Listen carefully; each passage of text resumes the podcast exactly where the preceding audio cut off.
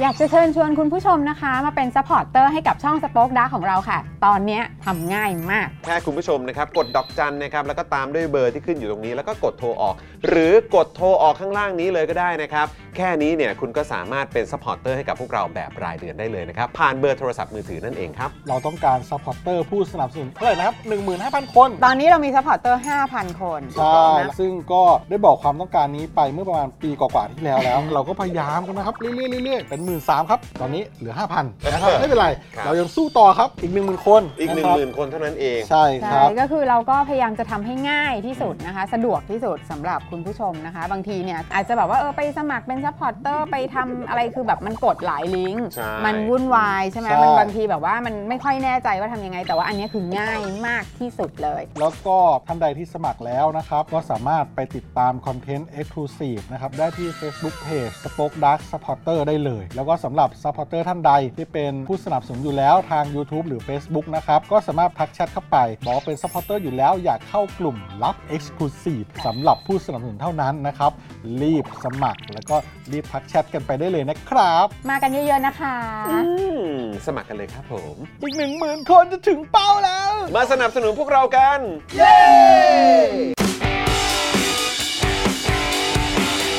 Daily t o p i c กกับจอห์นวินยู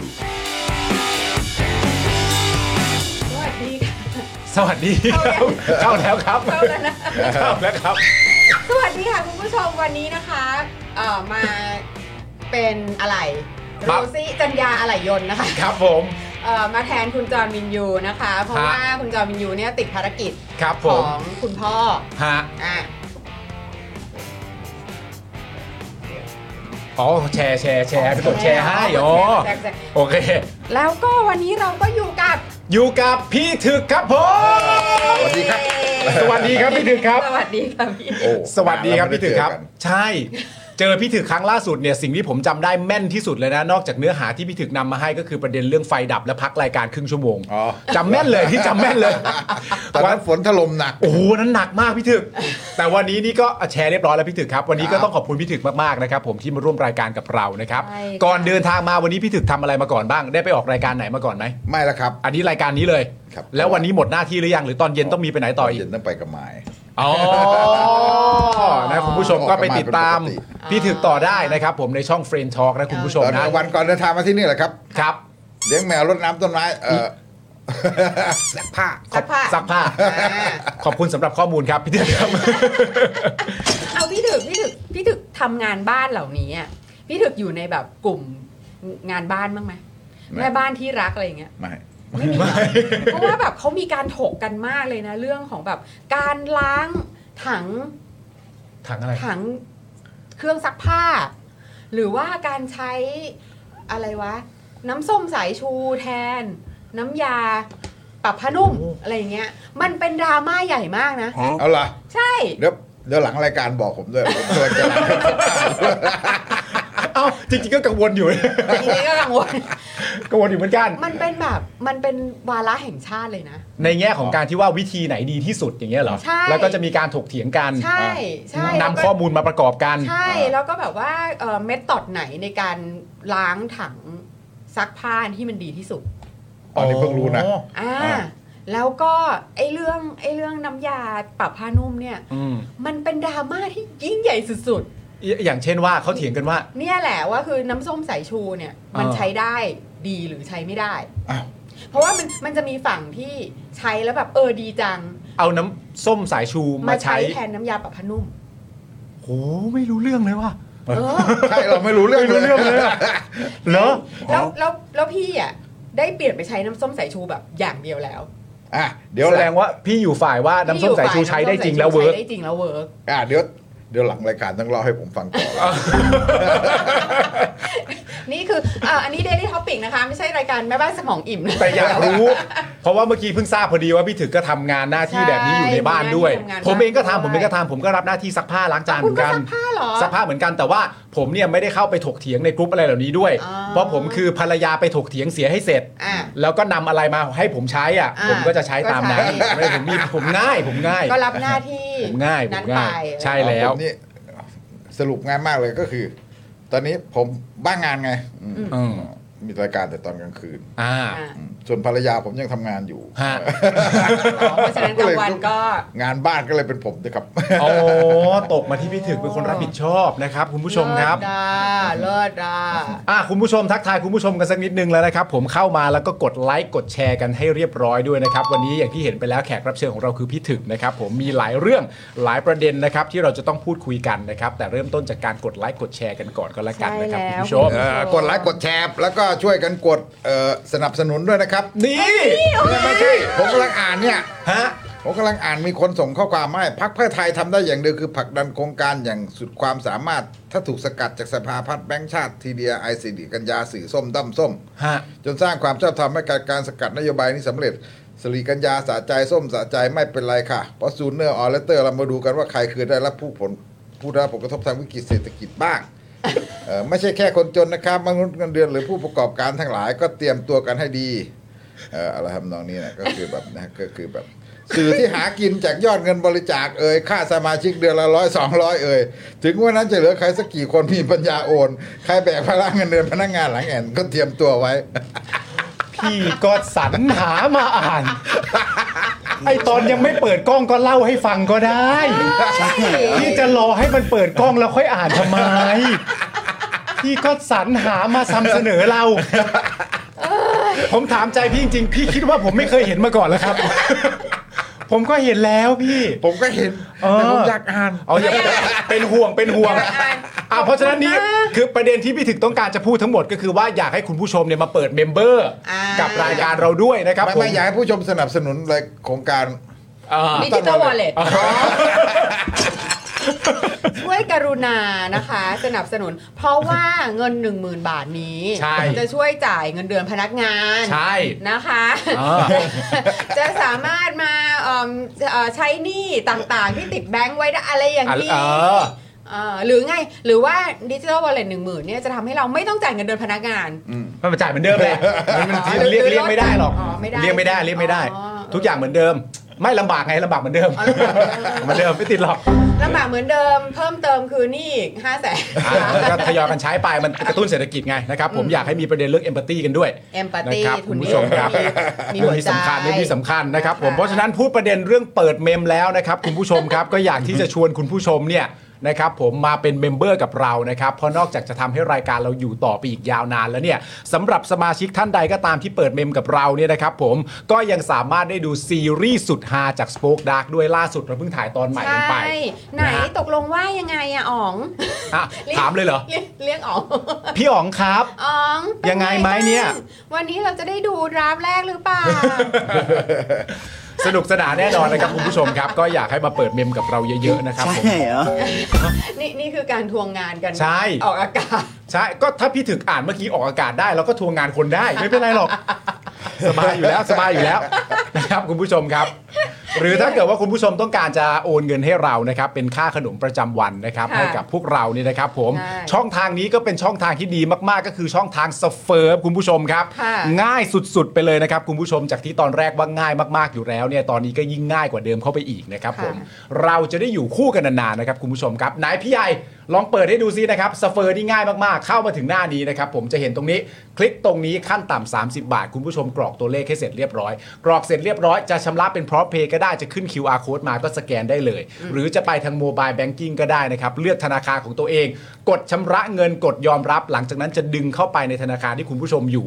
เลขจะตามมาอยู่แล้วกดแค่ยอมรับ แล้วก็สนับสนุนเราได้เลยนะครับคุณผู้ชมครับ ใช่ อันนี้ต้องขอบคุณพ่อหมอจริงๆเนอะ ใช่ มันเป็นนวัตกรรม ใช่แห่งนวัตกรรม แห่ แห่ง ง น นวั วัต ต ก ก ร ร ร ร ม ม แห่งนวัตกรรมทางการเงินนะครับคุณผู้ชมครับ ใะอันนี้แหละ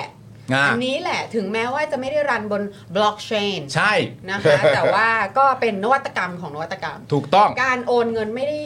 all and all นะคะ ครับ กา ผม การโอนเงินเนี่ยไม่เคยง่ายขนาดนี้มาก่อน ใช่แล้ว ค่ะ ง่ายสุดแล้วนะครับผมแต่ว่าในวันนี้เนี่ยที่เราจะพูดคุยกันกับพี่ถึกนะครับก็เป็นประเด็นเรื่องของอาจารย์พวงทองนะครับผม ใช่ โพสต์ถามไปยังพักเพื่อไทยครับ พี่ถึกครับในประเด็นเรื่องแบบ เอ๊ะทำไมพูดว่าเป็นทุนนิยมที่มีหัวใจ แล้วทำไมไม่จัดการทุนผูกขาดทำไมไม่ปฏิรูปโครงสร้างภาษีอะไรประมาณนี้ด้วย อันนี้ก็เป็นคำทวงถามนะครับผมล่าสุดก็พักเพื่อไทยก็ยังไม่ได้ตอบอะไร ไม่รู้เห็นข้อความหรือยัง เห็นแล้วครับ เห็นแล้วเหรอฮะ แชร์แล้วครับ แชร์แล้วเหรอครับอ๋อโอเคโอเคโอ อัน เค นี้คือคุณหมายถึงเห็นหรือยังนี่คือพี่ถึกหรือพักเพื่อไทย พักเพื่อไทยเห็นหรือยัง ยัง ยัง แต่พี่ถึกเห็นแล้วแชร์แล้วแชร์แล้วเรียบร้อยนะครับผมอีกประเด็นหนึ่งอันนี้นี่อยากฟังความเห็นของพี่ถึกมากๆ ก็คือประเด็นเรื่องจับตาสัปดาห์หน้าคุณผู้ชมนะฮะมีเรื่องต้องรอติดตามก็คือประเด็นเรื่องสารรัฐธรรมนูญ นัดตัดสินคดีคุณพิธาประเด็นหุ้นไอทีวีนะครับคุณผู้ชมค แล้รับวก็ตามด้วย ซึ่งอันสามเนี้ยเอ็ดเรื่อง ใช่ หาเสียงด้วยหนึ่งสอง เรื่องหาเสียงอีกนะครับผมต่อกันติดๆเลย อันนี้แหละที่แบบจะบอกพี่พี่พูดอะไรให้กำลังใจกันหน่อยดิ ใช่ เพราะล่าสุดเนี่ยต้องยอมรับจริงๆ ว่าเราทั้งหมดเนี่ยได้ไปติดตามพี่ถึกมา ใช่ อีกรายการหนึ่ง แล้วพี่ถึกพูดไว้เนี่ยเราก็แบบ เฮ้ยพี่พูดอย่างนี้ดิ ขอกำลังใจ พี่ทำไมมันมืดเงี้ย มืดเลย นี่มืดเลย แต่พี่ถึกเป็นห่วงกังวลลักษณะแบบนั้นจริง ๆ ใช่ มีเหตุผลประกอบแน่นอน มี นะเดี๋ยวเราคุยกัน นะครับผม อีกประเด็นหนึ่งอันนี้เป็นข่าวเมาส์อันนี้พูดเลยว่าเป็นข่าวเมาส์ร้อยเปอร์เซ็นต์ ใช่ คือไม่มีเอิ่มไม่มีคุณค่าทางข่าวเลยทั้ง สิ้น ไม่มีเลย แต่อยากเมาส์ แต่อย่างเมาส์ แต่ไอไอ้การไอการเมาส์เนี่ยพอมีพี่ถึกมาเนี่ยมันก็จะเมาส์สนุกขึ้น ใช่ เพราะประเด็นล่าสุดเนี่ยนะครับคุณผู้ชมครับก็มีการทำนายดวงเมืองนะ โดยโหนวารินนะครับผมทำนายดวงเมืองว่าในเดือนเมษายนเนี่ยจะมีการเปลี่ยนแปลงในแง่ของผู้นำประเทศเกิดขึ้น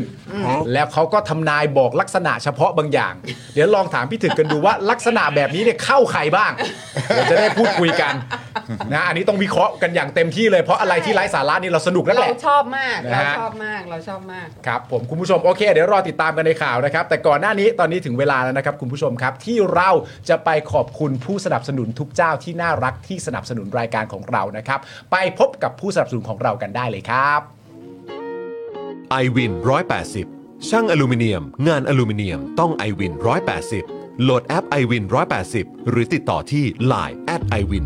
180 ศูนย์ศัลยกรรมตกแต่งจินตรัก หมอเช่จินตรัก มือหนึ่งเรื่องการแก้จมูก แก้จมูกครั้งสุดท้าย ให้สวยคู่คุณตลอดไป สอบถามได้ที่ Facebook จินตรัก Surgery Medical Center OX Clean สเปรย์ฆ่าเชื้อ OX Clean ฆ่าเชื้อแบคทีเรีย เชื้อไวรัส ขจัดกลิ่นไม่พึงประสงค์ได้อย่างหมดจด ฉีดได้ทุกพื้นผิว ทั้งในรถในบ้าน ขนาด 500 มิลลิลิตร เพียงขวดละ 500 บาท เมื่อซื้อ 2 ขวด รับฟรีอีก 1 ขวด ส่งฟรีทั่วไทย สนใจแอดไลน์ได้เลยที่ w a t s o n b e n z XP Pen XP Pen เมาส์ปากการะดับโปร ราคาเริ่มต้นไม่ถึงพัน ดูข้อมูลเพิ่มเติมได้ที่เพจ XP Pen Thailand อ่าคุณผู้ชมครับผมขอบพระคุณผู้สนับสนุนของเราทุกเจ้านะครับผม รัก น่ารักกับเรามาก ๆ เลย ที่สุดรัก คุณผู้ชมกด 8 เข้ามานะครับเพื่อขอบคุณผู้สนับสนุนของเราด้วยนะครับ คุณผู้ชมแบบว่าน่ารักมากคือรู้คิวคุณผู้ชม รู้ รู้ คิว คิว รู้คิว รู้คิว รู้คิว คุณธนวัฒน์บอกวันนี้พี่ปาล์มแบกรายการ เฮ้ย ใช่ค่ะ วันนี้พี่ปาล์มแบกรายการเพราะว่าดิฉันเนี่ยคือ นั่งอยู่หลังกล้องตลอดเวลาแต่ว่า ใช่ จำคิวอะไรไม่เคยได้ พี่พี่ซี่เดินเข้ามาแล้วก็แล้วก็มองสคริปต์ด้วยนะ แล้วก็แบบ อืมปาล์มไอ้สคริปต์ตรงเนี้ยมันอะไรก่อน อะไร แต่มันเป็นสคริปต์พี่นะ พี่เป็นคนทำมานะอันเนี้ย เออพี่ก็ทำมาแหละ แต่พี่ไม่เคยอ่าน ใช่ บอกวันนี้พี่ปาล์มแบกรายการนะครับผม ใช่ อ๋อก็โอ ค่ะ เคฮะ ต้องฝากด้วยนะคะ ใช่ ผมโอเคทุกคำฮะแม้กระทั่งคำว่าแบกผมก็โอเคฮะไม่มีปัญหาอยู่แล้วนะครับได้หมดสบายๆอยู่แล้ว เปลี่ยนเป็นะ หามไหม พี่ปาล์มหามรายการอันนี้ได้อันนี้ได้นะครับคุณผู้ชมครับ โอเค คุณผู้ชมครับอีกหนึ่งลูกค้านะครับผมเจ้าสำคัญของเราเลยนะครับ ที่อยากจะพูดถึงในวันนี้ก็คือ Things Management ครับผม บริการออกแบบและดูแลเว็บไซต์แบบครบวงจรครับ มอบส่วนลดพิเศษ 5,000 บาทนะฮะ เมื่อซื้อแพ็กเกจเว็บไซต์รายปี เฉพาะแฟนรายการ Daily Topics นะครับสำหรับ 10 ท่านแรกเท่านั้น แอดไลน์นะครับหรือโทรไปได้เลยที่ 0933285898 ครับ แจ้งไปเลยนะครับผมว่ามาจาก Daily Topics นะครับผมอันนี้ก็น่ารักมากๆนะฮะเหมือนที่คุณจรบอกไปเมื่อวานนั่นคือว่า ณตอนนี้ประเด็นเรื่องการดูแลเว็บไซต์นะครับผมอยากสร้างเว็บไซต์ที่ดี ครบวงจรเข้าถึงง่ายมีระบบอัลกอริทึมที่ดีเนี่ยไว้ใจ Things Management ครับคุณผู้ชมครับ ถูกต้องค่ะ เพราะว่า ฮะ เราคิดว่าเว็บไซต์อ่ะ อืม กำลังจะกลับมานะ อ๋อจังหวะเวลามันใช่แล้วใช่ไหม ใช่ เพราะว่าเมื่อแบบทุกคนแบบเหนื่อยสาหัสกับ ฮะ กับแพลตฟอร์ม ครับ เออ เออเออ แล้วแบบ เออ ว่า มันฉันไม่สามารถที่จะแบบ ต่อรองอะไรกับเธอได้อีกแล้วอะไรเงี้ย อ่า ก็น่าจะน่าจะระระบบของเว็บไซต์อ่ะอาจอ่ากจะำลังกลับมา อ่า ใช่ นะคะ ใช่ ก็ มันมีพื้นที่ที่แบบไม่ต้องไปพึ่งพาอะไร ใช่ อื ใช่ ม ใช่แล้วก็แบบอาจจะแบบว่าคือเมื่อมันเป็นอย่างนั้นเยอะขึ้นเรื่อยๆ คนก็จะเอออะแบบกลับไปสู่การใช้เว็บไซต์ ครับ มากกว่า อ่า นะคะก็เลยคิดว่าอันเนี้ยคุณ Things เนี่ย ใช่ Things Management เนี่ยเขาคง อ่า แบบเขาก็คงเล็งเห็นเหมือนกัน ถูกต้องนะครับผมเพราะฉะนั้นนี่แบบว่าถ้าคิดแบบนี้เป็นที่เรียบร้อยแล้วก็นำหน้าไปก่อนเลย ใช่ นะครับผม แล้วค่ะ เพราะประเด็น นี้ กลับไปหัดใช้กันนะ กลับไปหัดใช้ เว็บไซต์ เออ มันไม่ใช่ว่าเรียกว่านำหน้าเด้อมันต้องกลับไปหัดให้คล่องกันอีกครั้งหนึ่ง ใช่ นะ ใช่ใช่ใช่เพราะว่ามันมันมันก็จะมีอยู่ช่วงหนึ่งอะที่ทุกคนก็ต้องยอมรับว่าแบบว่าเว็บไซต์คือแบบหายไปเลยอะ ใช่ เพราะว่าทุกคนแบบแห่กันมาที่ที่แพลตฟอร์มหมด อ่า อ่าแล้วตอนนี้ทุกคนก็แบบจะตายเพราะแพลตฟอร์มก็ก็พอสุด ก ลับไปกลับไป ใช่ใช่ โอเค คุณผู้ชมวันนี้วันศุกร์นะครับ คุณผู้ชมครับ เราไปกันสบายๆนะ เพราะว่า ค่ะ เราก็ไม่อยากส่งคุณผู้ชมเข้าวีคเอนด้วยความเครียดเนอะ ใช่แล้ว สบายๆนะนั่งพูดคุยกับเราในรายการมีพี่ถึกมานั่งเมาส์นั่งคุยด้วย อุต นะครับผม ส่าห์พี่ถึกเนี่ เอย อ อุตส่าห์มา พี่ หลัง ถึก จาก อุต ที่ ส่าห์ ทำ มา งานบ้าน อุตส่าห์มา เร็จ สายด้วย เอ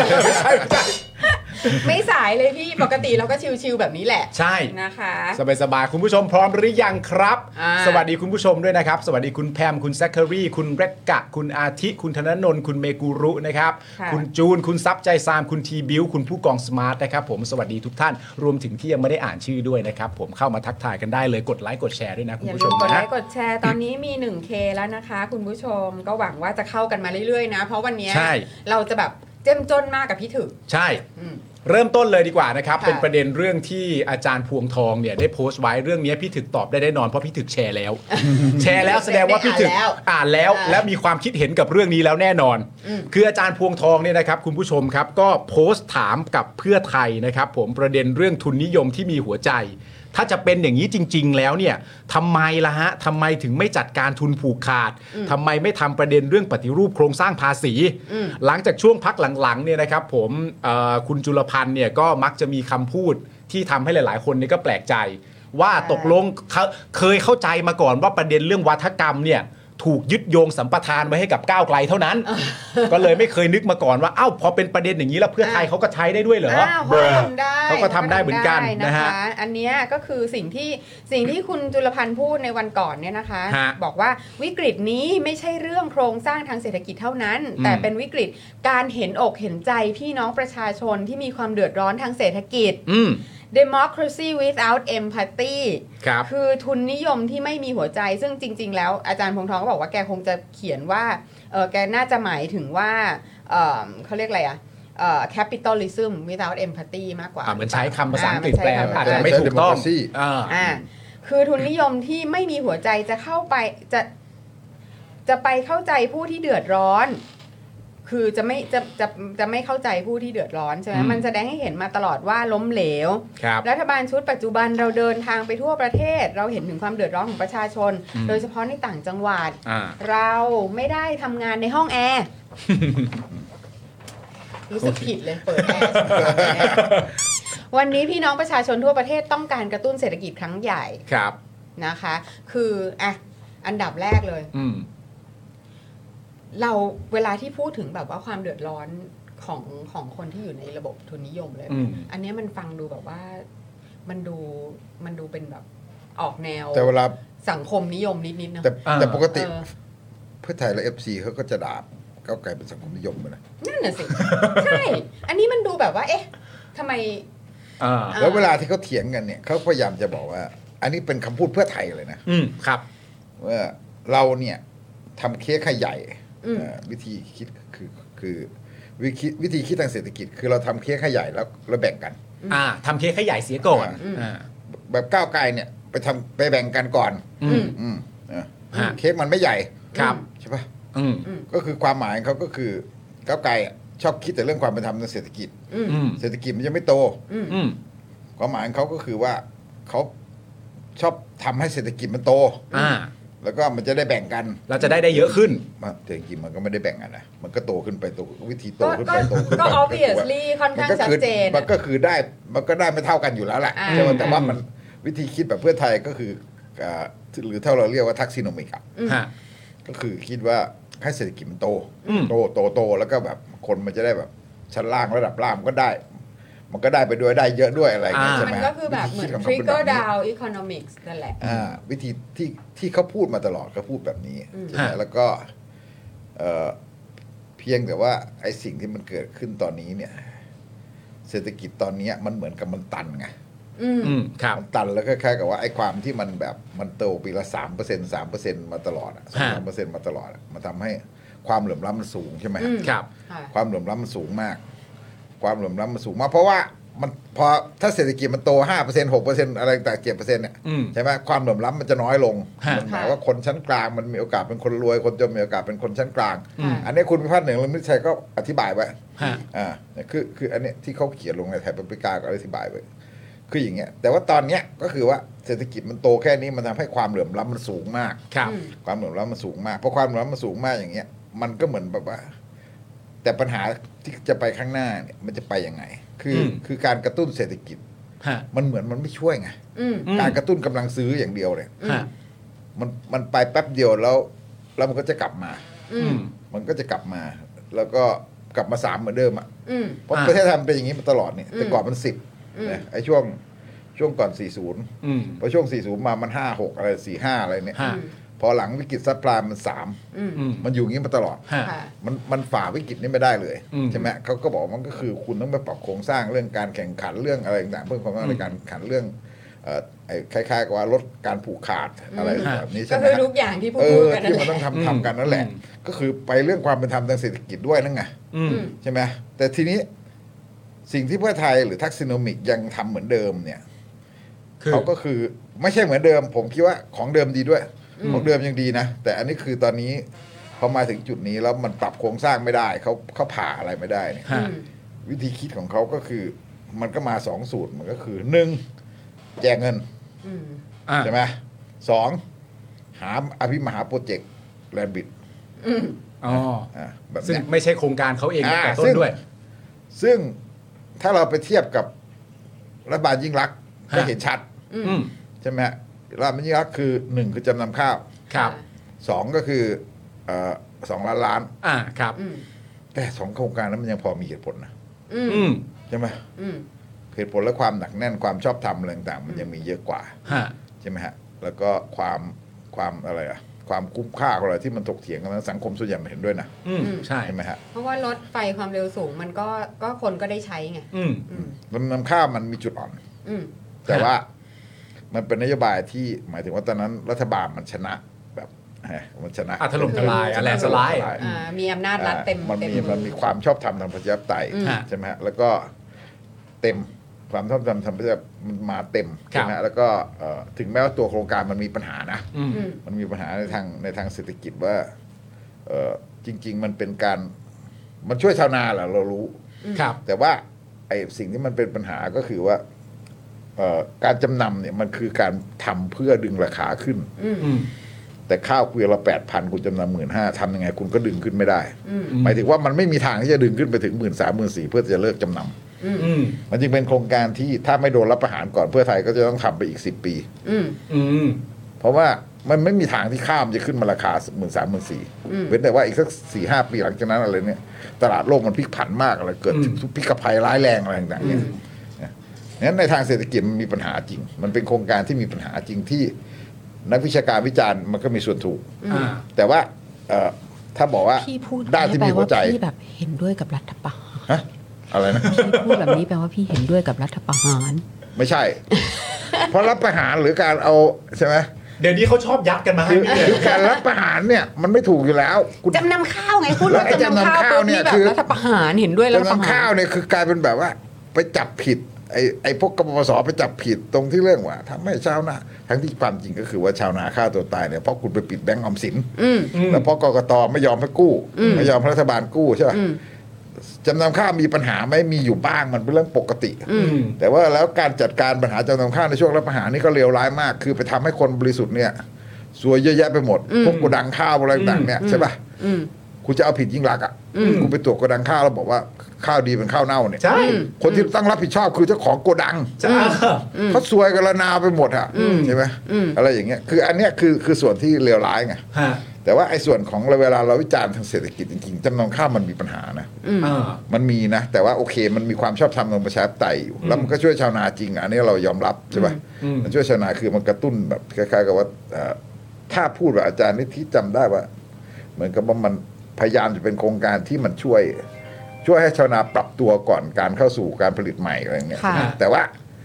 มันยังทำมันยังไปไม่ถึงไหนแล้วมันก็กลายเป็นว่าคุณติดติดกับที่คุณต้องแบบจำนำทุกปีทุกปีทุกปีอ่ะ อืม เนี่ยคุณต้องจำนำทุกปีอย่างเงี้ยนะ ใช่ก็คือมันก็ไม่ใช่การแตะโครงสร้างอยู่ดี เออ อืม ใช่ไหมมันยังไม่ได้แก้โครงสร้างอยู่ ใช่ ใช่ไหมทีนี้ถ้าเราย้อนไปทักซิโนมิกยุคอดีต อย่างกองทุนชาวกองทุนหมู่บ้านน่ะ ค่ะ มันจะมีความที่แบบว่า อันนั้นคือมันรัดกลุ่มแล้วมันก็เอาแบบคล้ายๆกับว่า เอาเงินฉีดลงไปใช่ป่ะ ค่ะ อ่ะ แต่ว่ามีกรรมการหมู่บ้านดูแล อืม อืม ใช่ไหมกรรมการหมู่บ้านเป็นคนดูแลจะเอ่อหมู่บ้านละล้านบาทเอ่อถ้าคุณกู้ไปใครกู้ไปแล้วไม่คืน อืม หมู่บ้านซวยสิครับ อืม รอบหน้าใครจะได้กู้อะ อืม อ่า นะเพราะฉะนั้นกรรมการกองทุนหมู่บ้านเขาก็ต้องดูความเป็นไปได้ดูอะไรต่างๆ มันอาจจะมีรั่วไหลบ้างมีอะไรบ้างแหละแต่มันน้อย อืม เพราะว่าทุกคนมันต้องช่วยกันดูแล เพราะเขาดูกัน ไม่งั้น เอง รอบหน้าปีหน้าเราจะได้กู้เหรอ ไม่งั้นซวยกันหมด ค่ะ เออ ค่ะอ่าอ่าอ่า แต่มันไม่ใช่แล้วนี่เราเห็นพัฒนาการมันขึ้นมาเนี่ย มาอยู่ๆคุณบอกว่า เดี๋ยวนะคือ เออกู้มาแจกคนละหมื่น อืม ครับ เออ มาง่าย ๆ อย่างนี้เลยเหรอเอางี้เลยเหรอ แล้วกว่าทุนนิยมก็มีหัวใจ แต่ว่าในความเป็นจริงสำหรับตัวพรรคเพื่อไทยเขาก็ไม่ค่อยจะยอมรับประเด็นในคำว่ากู้มาแจกด้วยนะเขาก็จะไปมีความรู้สึกว่าอันนี้เป็นโครงการเพื่อกระตุ้นเศรษฐกิจ อย่าไปบอกโอ้พี่ก็ทำนะ โอ ดู เค ดูหน้าพี่ถึกสิ เขาว่าอย่างนั้นจริงๆเขาพยายาม ก็ จะ ผมบอกหลายทีแล้วถ้ามันเป็นพักอะไรอ่ะ ถ้าเป็นพักการเมืองอื่น ฮะ พักกอพักขออ่ะ ครับ ประกาศนโยบายหาเสียงบอก เราจะกู้เงินห้าแสนล้านมาแจกทุก พี่น้องประชาชนคนละหมื่น ยังไงก็กู้มาแจก เออ ไม่ถ้าเขาประกาศอย่างนั้นอ่ะ อ่า คนจะโหแบบ เอ่า ด่าเช็ดเลย อืม เออไอ้พวกมักง่ายสิ้นคิดอะไรแบบนี้ อ่า ใช่ปะ แต่เรา อ่า จะ คิดคิดนโยบายไม่ออกก็เอาเงินมาแจกคน คิดอะไรไม่ออกเอาเงินมาแจกคน อ่าแต่อันนี้ก็อาจจะออกมาในอีกมุมนึง เออ นะว่าเพราะเขาเขาเขาคิดคิดคิดใหญ่ทำเป็นไง คิดใหญ่ เออ เป็น เออ เพราะพอเป็นพักที่คิดจะทำเป็น อืม เออ ก็จึงไม่มีปัญหาอะไร คนก็สึกเอ๊ะมันมีราคาขึ้นมาทันทีเลยไอ้การกู้มาแจกอ่ะ อืม แสดงว่าความน่าเชื่อถือของพรรคการเมืองก็มีเป็นเรื่องสำคัญในประเด็นนี้ อ่า เหมื แล้ อ วน กั ทีนี้ตอนเนี้ยสิ่งที่มันเกิดขึ้นก็คือ การต่อสู้ระหว่างทักซิโนมิกกับเอ่อคล้ายๆกับว่า เมื่อก่อนก็คือก็คือเทคโนแครดนั่นแหละ อืม แต่ตอนนี้ก็คือสายวิชาการ ครับ ซึ่งอะไรแล้วก็รวมไปถึงแบบความคิดเรื่องความเป็นธรรมทางเศรษฐกิจด้วย อ่า อะไรด้วย ใช่ ใช่ไหม ใช่ ความคิด ใช่ เรื่องการปรับโครงสร้างทางเศรษฐกิจด้วย ค่ะ เนี่ยที่ทักซิโนมิกยังคิดอยู่กับการที่แบบหนึ่งเนี่ยคือเอ่ออ่าคล้ายๆกับว่าอัดฉีด ฮะ อัดฉีดเงินลงไป ครับ แล้วก็สองก็คือสร้างโปรเจกต์ยักษ์ อืม อืม อืมนะหนึ่งอาชีพสองโปรเจกต์ยักษ์นี่คือ ครับ ทางออกแบบทักซิโนมิกนะ อ่า เป็น ก็ อา คือ ชีพ แบบแบบไม่แตะโครงสร้าง เอออแล้วแล้วก็ต้องต่อสู้กับตั้งแต่เทคโนแครดเรื่องวินัยการเงินการคลัง ฮะ ใช่ไหมฮะคำถามคือว่า เฮ้ย คุณกู้ตั้งห้าแสนล้านเนี่ย มัน มันคุ้มจริงหรือวะมันจะคุ้มไหมอะไรอย่างเงี้ย ฮะ แล้วก็มันไม่ใช่บอกว่าวิกฤตไหมวิกฤตมันถามว่าคุ้มหรือเปล่าด้วย อ่าใช่ ใช่ไหม อืม แล้วมันแล้วมันมันช่วยอะไรได้แค่ไหนอะไรอย่างเงี้ยใช่ไหมแล้วก็เหมือนกับแบบแล้วก็มาถกเถียงกันเรื่องแลนบิดเรื่องอะไรอย่างเงี้ย อ่า ใช่ไหม ครับ คุ้มค่าหรือเปล่าแล้วก็เจอวาทกรรมกูจะไปสนใจอะไรก็ เงินต่างชาติมาลงทุนทั้งนั้นเลย อ่าก็จะภาคเอกชน เออ ภาคเอกชน ถ้าเขาไม่ไว้ใจเขาก็ไม่ลงทุนกับแค่นั้นจบไป เออจบไป แล้วก็มีคำพูดประมาณว่าอารมณ์แบบแลนบิดมันฟรี เออ ของฟรี แลนบิดมันฟ ใช่ รีก็ ใช่ มีผู้เสีใช่ยใช่หาย ใช่ใช่ใช่ อ่า รัฐบาล บอก จ่ายค่าเวรคืนนะ เออแล้วประชาชนทั้งนั้นเลยนะ ฟรีซะซะโอ้งงเลย คุณนึกถึงเนี่ยไอเนี่ยเอ่อเนี่ยไอโฮเวล อืม อ่า อ่ะฟรีไหมเออ เออ ฟรีไหมอ่ะ ไม่ฟรีแต่ไม่มีคนผิดด้วย ไม่แต่มันค้างอยู่ ค้างเป็นต่อหม้อเลยตั้งกี่ปี ใช่ใช่ใช่ มันไม่ฟรี แล้วนึกถึงรถไฟฟ้าสามสนามบิน ฮะ ฟรีไหม ก็ไม่ฟรีอ่ะก็ทำไปแล้วไม่ฟรีอยู่แล้ว ไม่คือที่ดินตรงรถไฟตรงตรงมักกะสันตรงเท่าไหร่ ฮะ ใช่ป่ะโครงการนั้นจริง ๆ จริง ๆ แล้ว นักวิเอ่อหลาย ๆ คนก็บอกมันไม่คุ้มทุนนะ อืม สำหรับเอกชนที่ลงทุนนะ อ๋อ เขาไม่ได้คุ้มทุนนะ อืม หมายถึงว่าไม่มีทางคุ้มทุนในระยะเวลาสั้นเลยแต่เขา เขาเอาเขาเอาเพราะเขาได้ทีมากระสัน อืม ใช่ปะ อืม เออ ก็คือมันไม่มีอะไรฟรีหรอก เอ๊ะ มันไม่ใช่ฟรีหรอก อืม ทั้งหมดเนี่ยมันไม่มีฟรีแต่หมายถึงว่า ทีนี้ย้อนกลับมาผมก็คิดว่า ค่ะ สิ่งที่เขาพยายามที่จะดันเนี่ยก็มีสองเรื่องใช่ไหม ครับ ก็คือแต่เนี่ยเขาก็มาสิ่งที่เขาด่าว่าไม่มีไม่มีหัวใจเลยก็คือเขาก็ซัดไปถึงเทคโนแครดเรื่องวินัยการเงินการคลัง อ่า อ่ะอันเนี้ยคือคือเพื่อไทยกับเทคโนแครดและวินัยการเงินการคลังเนี่ยเขารบกันมาตลอดนะ อืม เออตั้งแต่เริ่มต้นยุคคุณทักษิณละ อืม ไอ้สมัยนั้นเนี่ยนะเทคโนแครดมันแพงอ่ะ อืม อ่า สมัยนั้นเทคโนแครดมันแพ้เพราะว่าเทคโนแครดก็ประเภทแบบอืมอะไรแบบโอ้กองทุนหมู่บ้านก็ค้านอะไรก็ค้านหรือว่า อ่า พวกระบบราชการอะไรก็ค้าน 30 บาทอะไรใช่ป่ะ ฮะ อ่าบัตรทอง 30 บาทอะไรเงี้ยนะแล้วก็เอ่อ SML ต่อมาใช่ไหม ค่ะค่ะ โอท็อปมันทำให้เห็นผล ฮะ เช่นทักซิโนมิกเนี่ยทำเป็นเป็นเป็นที่เชื่อถือแล้วก็มีเครดิตใช่ไหม อ่า แต่ทีนี้รอบเนี้ย อืม มันมันมันเราจะเห็นว่าโครงการหรืออะไรต่างๆเนี่ยมันไม่เหมือนเมื่อก่อนใช่ไหมมันไม่ ฮะ เหมือนยุคปีสี่สี่มันไม่มันไม่ได้มีเครดิตเหมือนยุคไทยรักไทยอ่ะ อืม เพียงแต่ว่า ไม่ใช่เรียกว่า วิพากษ์วิจารณ์กันแล้ว มันไม่ได้แบบมารัดกลุ่มแบบสมัยอดีตใช่ไหมแล้วก็ อ่า เอ่อ ใช่ แล้วก็ ใช่ใช่ โอเค เครดิตเขายังอยู่ไง ค่ะ อ่ แต่ว่ามันเริ่มตกแล้ว อืม อ่ะมันเริ่มตกแล้ว อืมแล้วความชอบธรรมทางประชาธิปไตยมันมีปัญหาด้วย อืม อ่า อืม ความชอบธรรมทางประชาธิปไตยมันมีปัญหาด้วย อืม ใช่ คือมีคำถามว่าคุณได้ 11 ล้านเสียงอะ อืม ขณะคุณจะแจกเงินหมื่นอะ อืม อืม แล้วคุณไม่ได้หาเสียงอย่างนี้ด้วย อ่า คุณไม่ได้หาเสียงอย่างนี้ด้วย ถ้าคุณหาเสียงไว้บอกว่ากู้มาแจกเนี่ย อืม อ่าคนจะเลือกน้อยลงหรือเพิ่มขึ้นเราก็ไม่รู้นะ ไม่อ่าอันนี้ไม่รู้ เราไม่รู้ แต่อย่างน้อยมันจะตรง เออ อืม เนี่ยแต่ตอนนั้นเขาบอกว่า คือหลายคนก็ประกาศว่าเนี่ย อุ้ยชอบมากเลยเนี่ยจะเป็นเงินบาทดิจิตอลเอ่อเราจะได้ใช้บล็อกเชนได้อะไรต่าง อ่า อืม ๆใช่ป่ะ ใช่ เออ ก็ตอนนั้นก็พยายามหาคำตอบกันอยู่ ว่าน าบนล็อกเชน มากว่าบล็อกเชนยัง เอา ไง มาประกบยังไง อะไรยังไงอะไรอ เอย่าง อ เงี้ย แล้วจริงๆมันดีนะ ก็มีคนบอกว่าจริง ๆบล็อกเชนเนี่ย มันจะช่วยกำจัดไอ้เงินนอกระบบอะเงินสีเทาอะ อ๋อ ใช่ปะเงินสีเทามันต้องหนีขึ้นมาบนดินนะมันก็จะเพิ่ม GDP อ่าฮะ อะไรเงี้ย โดยที่เราจะไม่จัดการปฏิรูปตำรวจไม่ปฏิรูปของกระบวนการยุติธรรมไม่ปฏิรูปอะไรเลย ไม่แต่ทางอ้อมมันจะขึ้นอย่างนั้นจริง แต่ ๆมันแต่มันเหมือนจีนอะจีนอะมันคือจีนมันพอมันเป็นเงินดิจิตอลทุนเงินสีเทาจีนมันทุนสีเทาจีนมันต้องหนีไง อ๋อ มันก็คือได้ผลอยู่จริง มั ๆ น แหละ ได้ผลอยู่ระดับหนึ่งไงมัน แต่ว่าจริงๆ มันกำจัดได้ใช่ไหมแต่ว่า มันกำจัด เรื่ ได้ อระงของเงินดิ ดั จิ บ ตอลมันคือมันคุมไม่ได้นะ อืมแต่ไม่รู้แหละ คือ หลายคนก็เห็นอยู่ว่า มันเป็นเรื่องดี อ่ะ า จริงๆเงินดิจิตอลมันเป็นเรื่องดี อืม ใช่ไหมฮะ แล้วก็เออก็แล้วก็จะทำเป็นเงินก็ประมาณ แต่เราก็ถามว่าตอนนั้นว่า อ่ามั มันได้เหรอ เขาจะให้ ห้า กัน แสน เรอ ล้านมันมาได้ไง อืม ทำมันทำได้ไงงิน เขาบอกเขาจะรีดไขมัน แล้วเขาบอกเขารีดแล้วด้วย แล้วผมผมบอกว่า ไอ้คำสุดท้ายคำว่าทุนนิยมที่มีหัวใจเนี่ยโอเค เพื่อไทยเคยใช้คำนี้มาตลอดนะฮะ ครับ สมัยไทยรักไทยก็ใช้มา อืม ใช่ไหมเรื่องการแบบเออนะเอาเงินลงสู่ชนบทใช่ปะ ครับ ค่ะ เอ่อกองทุนหมู่บ้าน อืม เรื่องเอ่อบัตรทองเรื่องเอ่อนะโอท็อป SML อะไร ค่ะ เนี่ยแล้วก็ ค่ะ ไปจนถึงเนี่ยใช่ไหมก็กองทุนเอ่อมาถึงเอ่อจำนำข้าว ครับ ใช่ไหมอะไรอย่างต่างๆเนี่ยซึ่งซึ่งอันเนี้ยสิ่งที่เขาทำมาตลอดก็เป็นอย่างเงี้ยแต่ตอนเนี้ยมันมันมันมันเป็นคนละสถานะคือ คือโครงการเงินหมื่นในต้นเนี่ย มันเหตุผลเรื่องความคุ้มค่าเรื่องอะไรต่างๆนี่มันน้อย มันมันถกเถียงกันทางเศรษฐศาสตร์ ค่ะ และแพ้ อ่า อ่า มันถกเถียงทางเศรษฐศาสตร์และแพ้ อืม แล้วก็พยายามที่จะไปอ้างประชาชน อ่า ไปดูที่ตลาด เออ เห็นอกเห็นใจ เริ่ม คนจนมีสิทธิ์ไหมคะ อ่าค่ะ คือคือไปอ้างอย่างเงี้ย อืม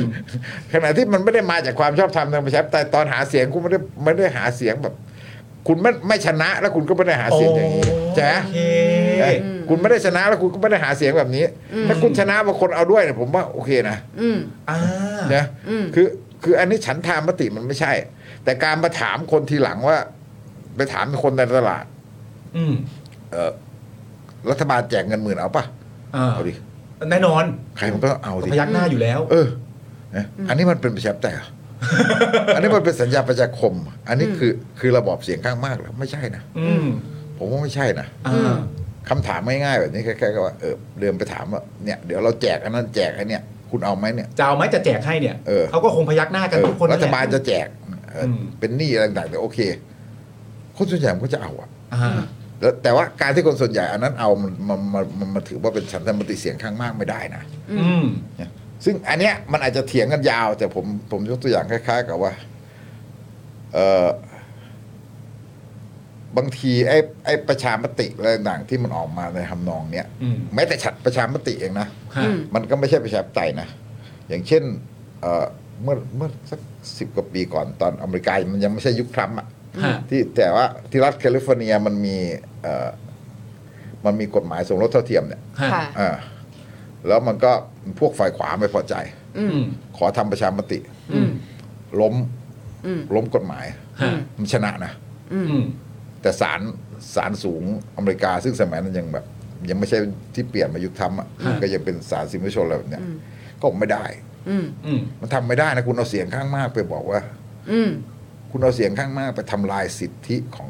ของเสียง เอออา สิทธิของคนส่วนน้อยไม่ได้ ใช่ นะ ใช่ใช่ใช่ใช่ใช่ใช่ คุณ ใช่ เอาเสียงข้างมากไปทำลายสิทธิของคนส่วนน้อยไม่ได้นะ อืม อ่า เออ อืม เพราะฉะนั้นอันเนี้ย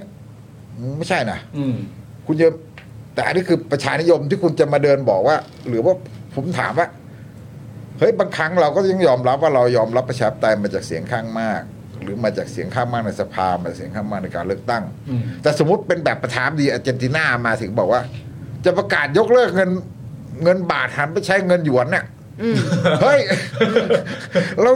อำนาจจากเลือกตั้งมันทำได้ขนาดนั้นเหรอวะ อืมอืม เออ อืมอืมอืม ใช่ อืม คือบางทีมันมันต้องมีการแบบคล้าย ๆ กับว่า โต้เถียงโต้แย้งกันทางวิชาการได้ อ่าใช่ ได้ใช่ปะ เพราะว่านิยามของคำว่าประชาธิปไตยก็คือ ปกครองโดยเสียงข้างมาก แต่ในขณะเดียวกันก็คุ้มครองสิทธิของเสียงส่วนน้อย อืม เอออัน มั นั้น นมัน ต้องมีการโต้แย้งเหมือน มันไม่ การ คืออะไรกัน คือ ได้ ถ้าเผื่อว่าเป็นเสียงส่วนมากอย่างเดียวมันก็คือเหมือนก็เป็นม็อบอ่ะ อ่า เออ มามาเยอะก็ได้ไปกลายเป็นอย่างนั้นไป คือเนี่ยอย่างพี่อ้วนเนี่ยก็พูดไอ้เรื่องไอ้เรื่องเสียงข้างมาก เนี่ยพี่อ้วนก็พูด เอาอีกแล้วเอาอีกแล้ว ไอ้ เอาอีก ผ แล้ ม ว เรื่อ เอาอีกแล้วงอะไรแม่ เอาอีกแล้ว ตั้งแต่วันก่อนไงผมก็อยู่เนี่ย เราอยู่ในระบบทุนนิยมนี่ อ่า ผมก็งงๆว่าทำไมอยู่อยู่มาพูดทุนนิยม วะ แกพูดกับผมเหรอ คือแกพูดกับแพรชนดิคือแกพูดยังไงแกพูดกับฝ่ายซ้ายด้วยกันน่ะ อืม เข้าใจปะ เราอยู่ในระบบทุนนิยมจะนิ่งเฉยอย่างนี้ไม่ได้จำเป็นต้องขับเคลื่อนเออโครงการแล้วว่าเลยไม่ใช่การขับเอ่อเป็นการขับเคลื่อนให้พี่น้องประชาชนมีโอกาสมีส่วนร่วม อ่า เออเออเนี่ยต้องดูแลพี่น้องประชาชนทุกคน เราถกเถียงในเรื่องหลักการเรื่องวิธีคิดเรื่องระบบจัดการเออเนี่ยถกเถียงแล้วต้องอิงฐานที่พี่น้องประชาชนประสบอยู่ อ่า เราอยู่ในระบบทุนนิยมจะขยับระบบทุนนิยมให้เดินหน้าไปได้ต้องคำนึงถึงจิตใจและความเป็นมนุษย์ของประชาชนที่กำลังเดือดร้อน อ่าครับ อ่าอย่างเงี้ย แล้วก็ขอความกรุณาอย่าเอาวิชาการมานั่งเถียงกัน เอ้า โอ้โห เอาแต่เอาวิชาการมันเป็นข้อพึงระวังได้ และต้องคำนึงถึงชีวิตที่เป็นจริง เวลาที่เราถกเถียงกันอยู่ในหมู่อยู่ในหมู่ข้าราชการระดับสูง หรือนักวิชาการก็ดี เราเถียงบนพื้นฐานที่ไม่ค่อยมีโอกาสได้ประสบปัญหาที่พี่น้องประชาชนได้รับ นี่ อืม คืออย่างเงี้ยใช่คือผม เบื่อการ ผมไม่ โห ความรู้ น ไอ้ เบื่อ การ การโหนพี่น้องประชาชนมาก ไอ้การพูดแบบนี้ผมมีความรู้สึกว่า เออบอกคนรุ่นใหม่นักศึกษาเลิกเรียนเศรษฐศาสตร์กันเถอะ ดูดูไม่ได้ใช้แล้ว อย่าไปเรียนเลยปริญญาโทปริญญาเอก เราต้องมีหัวใจ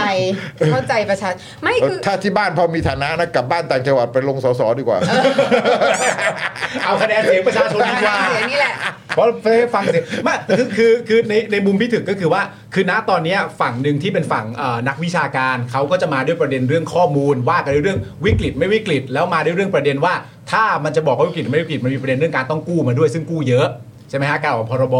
อันเนี้ยอันเนี้ยในทางหนึ่งแต่อีกทางหนึ่งณตอนเนี้ยช่วงหลังที่เราเห็นก็คือแบบที่พี่ถึกเพิ่งอ่านไปก็คือว่า ให้เห็นใจชาวบ้าน อย่าเอาประเด็นเรื่องวิชาการมาถกเถียงกัน ให้เอาแต่เอาสามารถเอาประเด็นเรื่องวิวิชาการเป็นข้อพึงระวังได้ ซึ่งก็ยังไม่เข้าใจว่าหมายหมายความว่าอะไรนะ คือ ใช่ นั่นไง เออ แล้ว เอ ไป อ เรียนวิชาการทำไมอะผมงง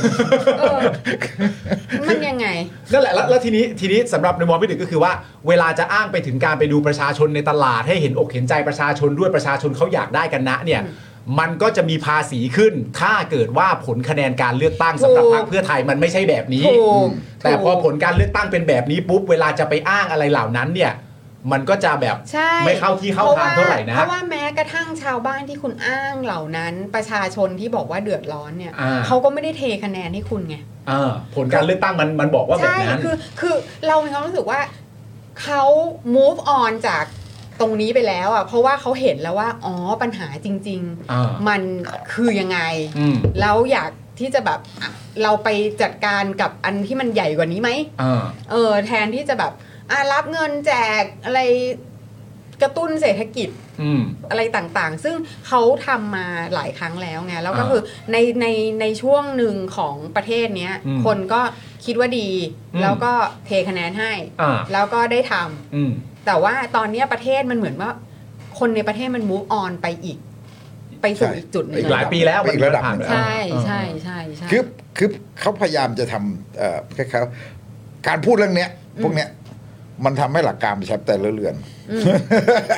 หมายถึงพูดพูดพูดเรื่องแบบไปไปเอาโอเค คล้ายๆว่าเอ่อเอ่อคุณไม่ต้องวิชาการอ่ะ อืม อย่าเอาวิชาการมาถกเถียงกันอะไรเงี้ย อืม ซึ่งเอ่อเอาเสียงข้างมากอย่างเดียว แล้วเสียงข้างมากเลยคือ คือถ้าเสียงข้างมากแบบ แบบประชานิยม มากยังไง เออมากแบบไหนมากแบบเดินไปถามคนในตลาดว่าคืออันนี้ประชานิยมแท้ๆเลยนะ อืม ใช่ไหมถ้าเราแบบใครด่ากองทุนหมู่บ้านประชานิยมมันไม่ใช่ อืม อะไรเงี้ย อืม อืม เอ่อมันมีมันมีลักษณะของการที่แบบมันมีความเป็นพื้นฐานของการแบบเอ่อดูแลสังคมมี autonomy อะไรต่างๆหลายอ ไง ย่าง อ เอ อ อ โตโนมีที่แบบ ใช่ปะ สามารถที่จะแบบ เออ ดูแลควบคุมกัน การ เอ ไป ง โดยเฉพาะกองทุนหมู่บ้านมันไปทำเพื่อสนับสนุนโอท็อปมันต่อยอดกันซึ่งกันและกันอย่างนี้ ค่ะ ใช่ไหมฮะ ค่ะ อย่างเงี้ยสามสิบบาท คือมันเป็นการกระจาย บัตทองเป็น อำนาจ สวัสดิการ มากกว่า อะไรเงี้ย อืม ใช่ไหม อืม เออมันเป็นการกระจายอำนาจด้วย อืม แต่อันเนี้ยอันนี้ก็อ้างว่ากระจายอำนาจด้วยเนอะ เหรอดิจิตอลวอลเล็ตเนี่ยเหรอ ยังไง อันนี้เป็นการกระจายอำนาจด้วยเหรอ โอ้ยคือขุดของเก่ามาใช้หมดเลยแต่โครงการที่มันแบบ ซึ่งแต่พอมาทำโครงการนี่คุณมาอ่ะอันนี้ประชานิยมจริง ๆ ซึ่งเสร็จแล้วอ่ะคุณเอามาอ้างว่าเฮ้ยแบบคือเอาเครดิตเก่ามาใช้ แต่ว่าไอ้เครดิตเก่าที่ว่านะผมยอมว่ามันเป็นมันเป็นมันเป็นประชาธิปไตยนะมันเป็นมันมาจาก อ่ามั มันมาจากความชอบธรรมทางประชาธิปไตยแล้วมันก็เป็นการบริหารประเทศแบบแบบใหม่ด้วยในยุคปีสิบสี่ อ่าใช่ คือ ใช่ใช่ คือสลัดไอการที่ถูกคุมอยู่ด้วยเทคโนแครดของระบบราชการสภาพัฒน์แบงค์ชาติอะไรใช่ไหม อ่า ค่ะค่ะ ใช่ซึ่งอันเนี้ยเราสลัดมาในยุค 44 ฮะ อย่างเงี้ยใช่ไหมแต่ว่าพอมาถึงตอนเนี้ย อืม มันเป็นแบบคุณออกโครงการที่มันเหมือนว่าเฮ้ยผมมีข้อถกเถียงเยอะมากแล้วแบบอะไรคนไม่เห็นด้วยเยอะอะไรเงี้ย อืม นะก็ไปอ้างกลับไปอ้างอย่างเงี้ยแล้วพยายามจะใช้เครดิตเก่า เพราะอันเนี้ยมันไปทำลายมันทำลายมันเป็นข้อถกเถียงซึ่งซึ่งมันมันทำให้บิดความหมายเรื่องความชอบธรรมในประชาธิปไตยเรื่อง มันเบลอไปหม การ ด อะไรมันเบลอไปหมดไง อืม เออการที่คุณจะดำเนินนโยบายอำนาจของรัฐบาลที่มาจากเลือกตั้งในการที่ดำเนินนโยบายเนี่ย อืม มันเบลอไปหมดเหมือนกับว่า คุณจะกลายเป็นบอกว่า มาจากเลือกตั้งสักอย่างอ่ะ อืม อ่า เอออะไรก็ทำได้หมดอ่ะ อืม ซึ่งเฮ้ยมันใช่เหรออคุณจะไม่ฟังเสียงข้างน้อยเลยเหรอคุณจะไม่ฟังเหตุผลคุณไม่ฟังหลักการ อ่า อะไรแบบทางวิชาการทางอะไรเลยเหรอ อืม นะเอาง่ายๆอย่างเงี้ยเหรอเออบอกว่า ไม่คือปัญหา ใครในตลาดก็เอาหมดอ่ะ จริงๆ แล้วปัญหามันคือว่าเพราะมันไม่ตรงปกไงพี่ เออ ถูกไหมอ่ะ เพราะมันไม่ตรงปกคนคือซี่ไม่แน่ใจนะว่า 30 บาทอ่ะคือเขาคิดมาตั้งแต่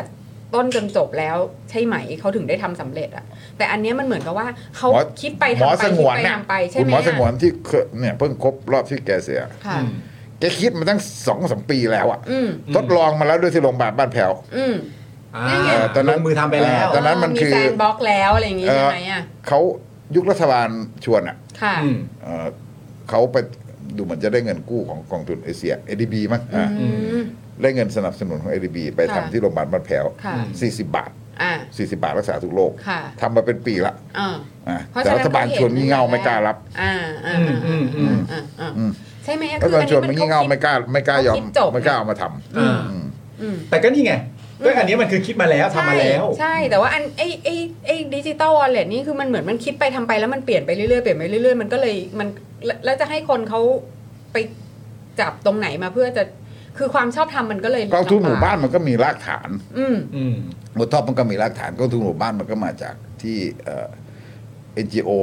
อะไรต่างๆเขาก็ทำมา ค่ะ ทำมาตั้งเยอะละ ค่ะ ใช่ไหมแต่ว่ามันทำในพื้นที่น้อย อ่า ๆมันประสบความสำเร็จอยู่ประมาณเอ่อมันคล้ายๆว่ามันมีทุนทำได้ไม่กี่แห่ง แล้วก็ ค่ะ เป็นหมู่บ้านเข้มแข็งที่เป็น ค่ะ ตัวอย่างอะไรอย่างเงี้ย ค่ะ อืม ค่ะ แล้วก็มากระจาย อืม มาทำ อืม ซึ่งอันเนี้ยถูกต้องหมดเลย อืม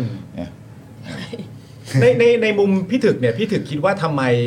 เอ่อช่วงหลังๆพักเพื่อไทยจึงเลือกตอบโต้ด้วยวิธีแบบนี้ มากกว่าที่จะเป็นตัวเลขเชิงวิชาการหรืออะไรต่างๆอะทำไมถึงเลือกตอบโต้โดยใช้วิธีว่าไปดูคนในตลาดให้เห็นหกเห็นใจผู้อื่น ชาวบ้านเขาไม่ไหวแล้วทำไมมันทำไมมันถึงออกมาทรงประมาณแบบนี้ เอกชนลงทุนไม่ใช่เรื่องของเราอะไรเงี้ย อะไรอะอย่างเงี้ยอะไรอย่างเงี้ย เออ หรือแม้กระทั่งถ้าเป็นประเด็นเรื่องแลนด์บริดจ์ก็คือว่าเขาจะพัฒนา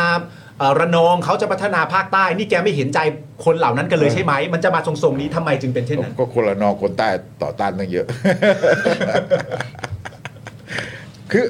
มันกลายเป็นวัฒกรรมอ่ะ คือ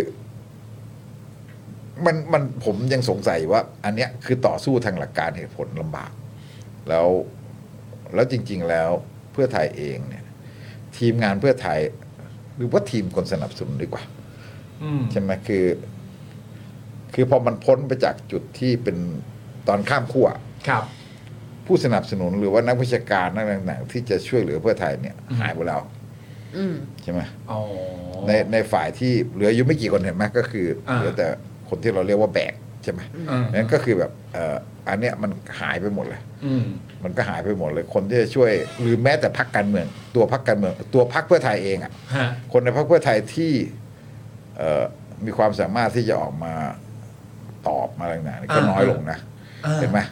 ที่เราคุยกันตะกี้เห็นไหมอิมอย่างเงี้ย อืม น้ำอย่างเงี้ยเข็นน้ำมาตอบ อืม เรื่องงบประมาณอย่างเงี้ย อ่า ใช่ไหม สอสออิ่มก็ไปประเด็นเรื่องแลนด์บริดจ์อ่า อ่า ตอนที่ออก อย่างเงี้ย รายการ อืมอย่างเงี้ยเขาก็พยายามจะดึงมันมา แต่มันมีไม่กี่คน อืม ที่เหลือก็คือจริง ๆก็คือเราสอเพื่อไทยเองก็เป็นอย่างนั้นมาตลอดอะใช่ไหมเขาก็คือขุนพลเขาก็น้อย ฮะ เอ่อก็อาจจะมีโฉงฉางด้านอะไรแบบที่มันด้านตอนเป็นฝ่ายค้าน อืม เวลาด่าประยุทธ์มันเราก็จะเห็นใช่ปะ อ่าใช่ เออแต่พอมาถึงว่าตัวเองเป็นรัฐบาลแล้วจะต้องชี้แจงอะไรต่างๆเนี่ย การมีตรกกะมีอะไรต่างๆเนี่ยมันน้อยลง มันมันมันหาคนที่มันที่มันจะมาเถียงมันไม่ได้อะ มันเป็นมันเป็นการทำงานคนละรูปแบบกัน เออ สมัยกับตอนที่เป็นฝ่ายค้านกั แต่ น ตอนเป็นฝ่ายค้านด่าประยุทธ์มันง่ายไง อ่ะแต่ไอ้ตอนนี้เป็นเป็นต้องเป็นฝ่ายชี้แจงบ้างแล้วแล้วฉัน เออ เป็นคนทำมันจะยากกว่า ไม่แล้วแล้วมันยิ่งยากที่สุด เพราะว่าก็ไปเข้าอยู่กันกับประยุทธ์ไง กับที่ตัวเองเคยด่า มันก็คิแล้ภูมิใจนะ มันก็มันก็จะลำบาก มันก็ ดง ตอบอะไรยากอะ อื ผม มว่าเขาก็ตอบอะไรยากอยู่ อืม ใช่ไหมเหมือนกับคุณอะไรอ่ะ คุณโจ้อะ อ่าครับ โดนทวงถามแล้วทวงถามอีกเรื่องเรือดำน้ำก็ยังไม่ออกมาพูดเลย อ๋อคุณยุทธพงศ์ เอออ่ อาจารย์เสถียร โอ้ ก็ นี่เราไม่เห็น ก็เป็น หน้าที่แกปรึกษา เลยนะ นายกไง อืม อ่าใช่ เป็นที่ปรึกษานายกอยู่ไง อ่า เออ ก็หลาย ๆ คนก็ตั้งคำถามใช่ไหมคุณผู้ชมแบบว่าเออถ้าสมมติว่าถ้าสมมติว่าบังเอิญจริง ๆ ถ้าคุณสุทินเริ่มจะตอบวนไปวนมาจำนวนครั้งบ่อย ๆ เข้ามาก ค่ะ นักเนี่ย ก็รู้ทั้งรู้อยู่แล้วว่ามีคนที่น่าจะตอบครั้งเดียวรู้เรื่องคือคุณ ใช่ ยุทธพงศ์เนี่ยทำไมไม่ออกมาสักทีมันจะช่วยเยอะมากเลยนะ คือมันน่าสงสารไง คุณยุทธพงศ์ก็น่าสงสารตรงที่ว่าไอการข้ามขั้วมันทำให้แกพูดอะไรไม่ได้เลยอ่ะ อืม แล้วคุณจะพูดยังไงอ่ะ อืม ก็มันก็ชัดเจนอยู่แล้ว อ่าแต่ว่าจ ผู้ ริ ใหญ่ ง มันมันมันที่ที่เคยแบบ อืม เอ่อถล่มกันมาอะไรกับเขาเนี่ย ๆใช่ คุณจะไปพูดอะไรแต่เนี้พูดไม่ได้เลย แต่แม้กระทั่งคุณสุทินก็ยอมรับไปแล้วไกลๆนะที่พูดประเด็นเรื่องอภิปรายงบประมาณ แล้วก็พูดว่าแอบจะไปดึงดันเอาเรือดำน้ำต่อเนี่ยมันก็ไม่ได้เพราะเราก็เคยด่าเขาไว้เขาก็พูดเลย อ๋อเหรอเขาพูดอย่างนี้เลย พูดเลย ยอมรับ ยอมรับ จงๆแกก็ต้องยอมจะรับไปยัง แต่ ไง แก อะ ต้องนิ่มใช่ไหมเอ่อบทบาทของคุณโจ้ก็ต้องเก็บ นี่คือเรายกตัวอย่างทางการเมืองแต่เรื่องทางเศรษฐกิจจริง ๆ คุณพลเพื่อไทยจริงๆยิ่งน้อยนะ อืมครับ น้อยนะ อืม นะเราจะเห็นว่าในอดีตเราเหมือนว่าเราเห็นเยอะใช่ป่ะ ฮะ แต่ตอนหลังๆมาจริง ๆ แล้ว มันก็น้อยลงนะ อืม ห้าสี่ก็น้อยลงจากยุคไทยรักไทยนะ ยุคนี้ยิ่งน้อยลงไปอีกอ่ะ แต่ว่าจริง ๆ มันเป็นเรื่องน่าแปลกไหมพี่ถึกเพราะเวลาพูดคำว่าเศรษฐกิจอ่ะ อืม มันจะ ก็ คิดไปหันหาเพื่อไทยเชียวนะ ใช่เป็นเพื่อไทยเป็นพรรค มี ที่ ใคร ทำเศรษฐ อะ กิจได้ดี ตอนนี้รับที่รับที่คลังยังไม่มีเลย มี ฮะ มี มีที่ไหนเรามีแต่ มีแต่นายกกับเซลแมน คือคือแกไม่ได้ทำหน้าที่รับตีคลังเลยอะ ทำหน้าที่เชิญออกออกก็เซลแมนโอเคพาร์ทนั้นพาร์ทเซลแมนเข้าใจ ใช่ใช่ คือเป็นนายกก็ใช่ เออ อ่าใช่อันนี้เป็นอยู่แล้ว เป็นอยู่แล้ว แต่แกไม่ได้ไปรับตีคลังเลยอ่ะ มไม่ไม่ได้ไม่ได้แสดง คุณเศรษ บ ฐา ทบาทใน อ๋อ ในทางนั้นเลย อืม แต่ว่าอันนี้มันมันอาจสามารถตีความแบบนี้ได้ไหมอันนี้ผมไม่ได้จะทำตัวเป็นโคศกพักเพื่อไทยอะไรนะ ผมก็ตีความแบบนี้ได้ไหมว่า เพราะว่าคุณคุณจุลพันธ์เนี่ยในฐานะมนตรีช่วยเนี่ยคือแกร่งอยู่แล้ว ใช่ เมื่อมีคนแกร่งแบบนี้อยู่แล้ว ตัวรัฐมนตรี มั ขาน ไม่พอ เอง ไง อ๋อครับผม คุณยุรพันธ์เนี่ยใช่ป่ะคุณยุรพันธ์เนี่ยทำเรื่องเอ้ยคลังเรื่องใหญ่นะ อืม คุณยุรพันธ์ทำเรื่องดิจิตอลวอลเล็ตใช่ป่ะ อ่า เออแล้วเรื่องอื่นนะ อืม เรื่องอื่นๆ มัน เรื่อ ไม่ งการ มีแล้วเลยเหรอ กำกับดูแลด้านอื่นอะไรต่างๆที่มันต้องมีรัฐมนตรีที่ดูแล มันเหมือนแบบแทบไม่ได้แทบไม่ได้ดูแลเลย อีกคนก็เป็นปลัดปลัดกระทรวงการคลังเก่า อืม ของโควต้ารวมไทยสร้างชาติ อืม ใช่ไหม ฮะ อันนี้คือคือมันเหมือนกับว่าเอ่อทิ้งอะ ครับ ทิ้งแค่เก้าอี้รัฐมนตรีคลังว่างไป ฮะ ทั้งที่ความจริงควรจะหาคนมา อืม คุณพ่อเศรษฐกิจมีใครอ่ะ พี่อ้วนเป็นรัฐมนตรีพาณิชย์อ่ะ อ่าใช่ ทะเลาะกันกิ้งๆเลยอะ ขายขทำอ ไม ง ล่ะทำไมล่ะ ก็ก็พี่อ้วนน่ะเป็นรองนายก เป็นคนทำเรื่องแก้รัฐธรรมนูญเป็นคนมาโต้เถียงเรื่องนั้นเรื่องนี้ทางการเมือง อ่า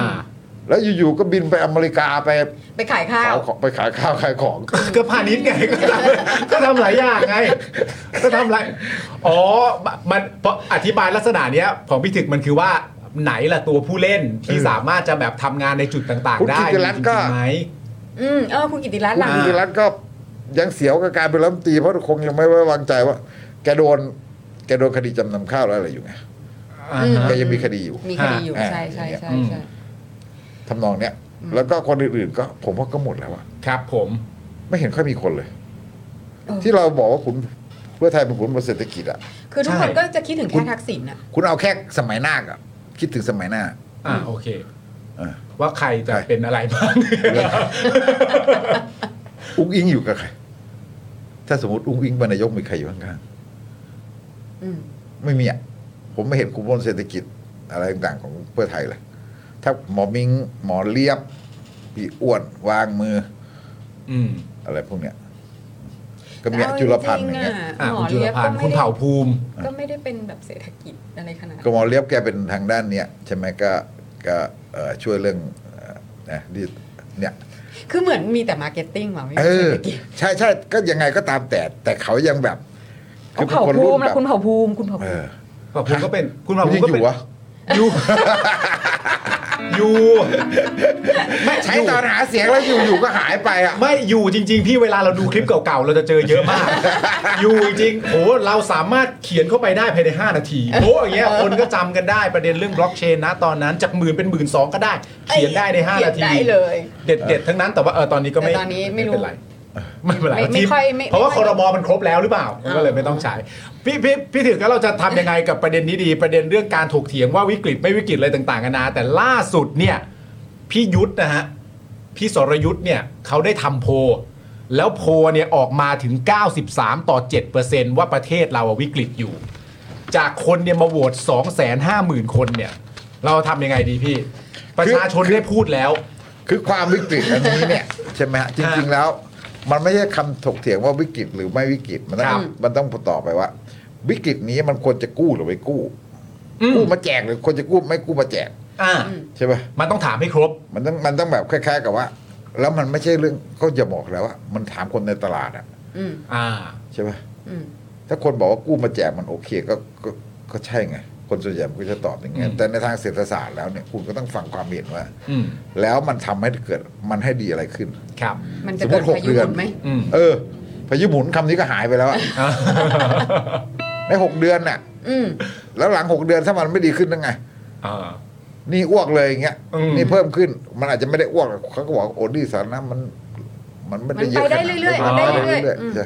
แต่ถามว่า แล้วมันไม่ดีขึ้นแล้วทำไง อืม มันก็คือจริง ๆ แล้วมันต้องถกเถียงถึงการวางไปวาง อ่า แนวทางระยะยาวว่าโครงสร้างเศรษฐกิจระยะยาวเราจะทำอะไร อ่า ซึ่งอันเนี้ยมันไม่ได้พูดไง อืม ก็คือเขายังไงเขาก็จะไม่แตะโครงสร้างไง จะเอาเงินเข้าไป คือเรื่องพวกเนี้ย ผมก็คิดว่าหนึ่งก็คือว่า เราไม่เห็นด้วยกับไอ้ที่การใช้ปปชอะไรต่างๆหรือสารรัฐธรรมนูลอะไรต่างๆเนี่ยใช่ไหม อืม แต่มันก็เหมือนกับว่าเอ่อในอีกมุมหนึ่งเราก็ไม่เห็นด้วยกับการแบบไปแบบดำเนินนโยบายแบบง่าย ๆ แบบนี้เราอ้างว่านี่เป็นประชาธิปไตย อืม อืม เอ่อเป็นรัฐบาลมาจากการเลือกตั้งอย่างเงี้ย อ่า ใช่มัน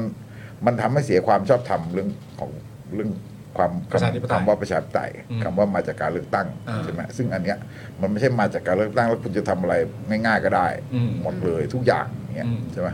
มันอ้างแบบนี้ไม่ได้ไง อ่า แล้วก็คือมันก็เสียเครดิตของการที่ในอดีตเนี่ยมัน อ่า เคยเอาชนะความคิดแบบเนี้ยคือความคิดแบบทักซิโนมิกเนี่ยมันเคยเอา ครับ ชนะเคยเริ่มทำให้เห็นพลังของประชาธิปไตยว่าการเลือกรัฐบาลอะไรต่างๆเนี่ยใช่ไหมที่ประชาธิปไตยกินได้ก็เลือกรัฐบาลแล้วมันชีวิตดีขึ้น empower อะไร ป ต่า ระ ง ชาชนๆอ่า อะไรอย่าง แต่ เงี้ย ตอนนี้มันกลายเป็นแบบว่าเฮ้ยมันจะพาไปอีกทางป่ะ อืม มันจะพาไปแบบไหนแน่ อืม มันเหมือนแบบมันมันเลอะไปหมดทางทางไม่ว่าเรายังไม่พูดเรื่องการเมืองใช่ป่ะการเมืองมันก็มันเลอะไปแล้วอ่ะ อ่าอ่าโอเค ในแง่ในแง่ของเส้นแบ่งเรื่องประชาธิปไตยมันก็เลิกไปแล้วไง ครับ แต่พอมาถึงเรื่องเศรษฐกิจมันก็จะกลายเป็นอย่างนี้อีก อืม นั้นเนี่ยผมก็ว่าเหมือนกับเออเหมือนกับเราเห็นเอ่อคุณหนุ่มเมืองจันทร์มาโพสต์วิจารณ์แบงค์ชาติอย่างเงี้ย อ่าครับ ใช่ไหมแล้วเพื่อไทยก็โหนกันมาแถวอ่ะ อืม อืม เดี๋ยวคือ นี่คุณเป็นพวกความเป็นธรรมทางเศรษฐกิจ ทุนนิยมมีหัวใจไปแล้วเหรอ เนี่ยถ้าคุณมีอำนาจเต็มๆเนี่ยคุณจะแบบเนี่ยเดี๋ยวถ้าคุณเด้งผู้ว่าแบงค์ชาติได้อะไรเนี่ยเดี๋ยวคุณจะเล่นงานกลุ่มทุนแบงค์เลยใช่ไหมโอ้ยอยากเห็นมากเลย ใส่เลย ใส่เลย สายเป็นไล่ กิตติรัตน์เอาเลยเนี่ยไปรับเดี๋ยวรับไปรับตีคลังปรับพรม อืม อ่าเดี๋ยวเปลี่ยนผู้ว่าแบงค์ชาติ อ่า อ่าแล้วก็เนี่ยเดี๋ยวจะลงไปไล่บี้กับไอ้พวกกลุ่มทุนแบงค์ อ่ามีหัวใจมีหัวใจ มีหัวใจ เนี่ยมีกำไรกันมากนักใช่ไหมแบงค์กรุงเทพเนี่ย อ่า ใช่ใช่ใช่ใช่ใช่ จริงเหรอ จริงเหรอ จะทำเหรอ จะทำเหรอ ดูดู เป็นอ พั ย่าก งร่นั้นเหร ว อ มก่อนไหม อืม ดูพักร่วมก่อนไหม คุณเป็นงั้นเหรออ ม ไม่ใช่พักเพื่อไทยเองเป็นอย่างนั้นเหรอก็ไม่ได้เป็น อ่า แค่สิ่งที่เพื่อไทยต้องการคืออยากให้ลดดอกเบี้ย อืม อืม เพื่อตัวเองจะได้แบบโล่งคอขึ้นอยากกระตุ้นเศรษฐกิจไง อืม ก็อยากให้มันดอกเบี้ยมันลดเร็วๆอะไรอย่างเงี้ย อ่า ก็ไปไล่บี้แบงค์ชาติ อืม แต่มันลดไม่ได้เนี่ยตังค์อำเฟดจะมันมันยังไม่ลดเลย อ่า ก็มาถกเถียงกันอยู่อีก อืม ความเหมาะสมความอะไรต่างๆคือ ใช่ใช่ใช่ ใช่ไหม เพราะการลดดอกเบี้ยเนี่ยมันก็จะมีส่วนกับประเด็นว่ามันจะได้สอดคล้องไปในทางที่ประเทศเป็นวิกฤตเพื่อจะได้เข้าสู่ดิจิตอลวอลเล็ตด้วย ตอนนี้มันสวนกันอยู่อย่างนี้อยู่ แล้วก็เถียงกันไม่จบหาคำตอบไม่ได้นะฮะก็เลยถกเถียงกันไปนะครับผม ก็ เดี๋ยวรอดู ก็ก็เนมคอลลิ่งกันไป อ่า เออก็ อีกอีกนิดนึงในประเด็นนี้อ่าค้างไว้ประเด็นเรื่อง แม้ว่าเราจะเห็นด้วยไม่เห็นด้วยก็ตาม แต่ว่าพี่ถึกตีความว่าอ่าหนังสือของปปช ที่ออกประเด็นเรื่องธนาคารโลก 7 ข้อ หรืออะไรต่างๆกันานาไอ้หนังสือเล่มเนี้ยจะทำให้เกิดอะไรขึ้นกับโครงการดิจิทัลวอลเล็ตและการตัดสินใจของพรรคเพื่อไทย เพราะว่าล่าสุด คุณจุลพันธ์ก็บอกแล้วว่าอำนาจตัดสินใจเป็นของคอรมอ ม มันยังจะเป็นเส้นนี้คงเดิมไหมเพียงแต่ว่าไม่ทันพฤษภาเท่านั้นเอง หรือมันจะเป็นยังไงถ้าพี่ถึกวิเคราะห์ ในทางการเมืองมันมีสามสามอย่างซ้อนกันอยู่ในทางการเมืองคือ เพื่อไทยเอ่อจะจะตัดสินใจอย่างไร แล้วการตัดสินใจนั้นคือ เพื่อไทยยังมั่นใจได้ไหมว่า เครือข่ายอำนาจนำทางรัฐนิยมเนี่ย ยังหนุนตัวเองอยู่ ฮะ อ่า อ่า เพราะ ใช่ ท่านยังหนุนตัวเองอยู่ปปชสามนูนก็ไม่ต้องกลัว อ่า นะ เรื่องมันก็เท่านี้เอง โอเค แต่ว่ามั่นใจได้ไหม อ่ามาอ่าไม่อ่ามั่นใจได้ไหม อ่ะอ่ะอ่ะมั่นใจได้ไหมอ่ะพี่ โอเค ไม่รู้ ตอนนี้ยังไม่รู้ ตอนนี้ยังไม่ชัด ยังไม่ชัดไงเดี๋ยวมันไปเรื่อยๆเกิดมันเปลี่ยนล่ะ คือพี่ มันไปเรื่อยๆเกิดมันเปลี่ยนล่ะ ไม่คือคือการที่กฤษฎีกาพูดขนาดนั้นอะ แต่ก็ ที่ที่บอกว่าแบบ เออ เราไม่ได้บอกว่าไฟเขียวนะอะไรอย่างเงี้ย คือ คือเรื่องแบบเนี้ยมันมันมันเป็นการส่งสัญญาณชัดเจนไหมอะว่า ไม่ ว่ ขนาดนั้น หรอ ไม่ขนาด นัก นั้น กฎหมายมันต้องตอบอย่างนั้นอยู่แล้ว หรออ ม แต่คือถ้าเอาเอาจริงถ้าเผื่อว่าเป็นรัฐบาล นักกฎหมาย ประทธ์อะ มันมัน ไปจะเอาจริงกฤษฎีกาจะกล้าพูดเหรอแบบอันนี้เราไม่ได้หมายความว่าเราไฟเขียวนะครับ ก็เขาก็จะพูดอีกอย่างแต่ว่าความหมายเดียวกัน ก็แค่หา ใน ศั ทา พท์งกฎ มา หมาย ใช้ ในทางกฎหมายเนี่ยมัน อืม เขาไม่เขาไม่มาเอาคอมาผูกกับคุณหรอก อ่าอันอันอัน อ่า อั โอน เค นี้อันนี้ อัน เข้า นี้ ใจ เป็นเรื่องปกติ อืม แล้วก็ผมว่าอีกอันก็คือว่า ถ้าซ้อนอีกเรื่องคือผมคิดว่า เวลาเรามองมองคำแนะนำหรือคำเตือนของปปชเนี่ย อืม เออเราไม่เราจะ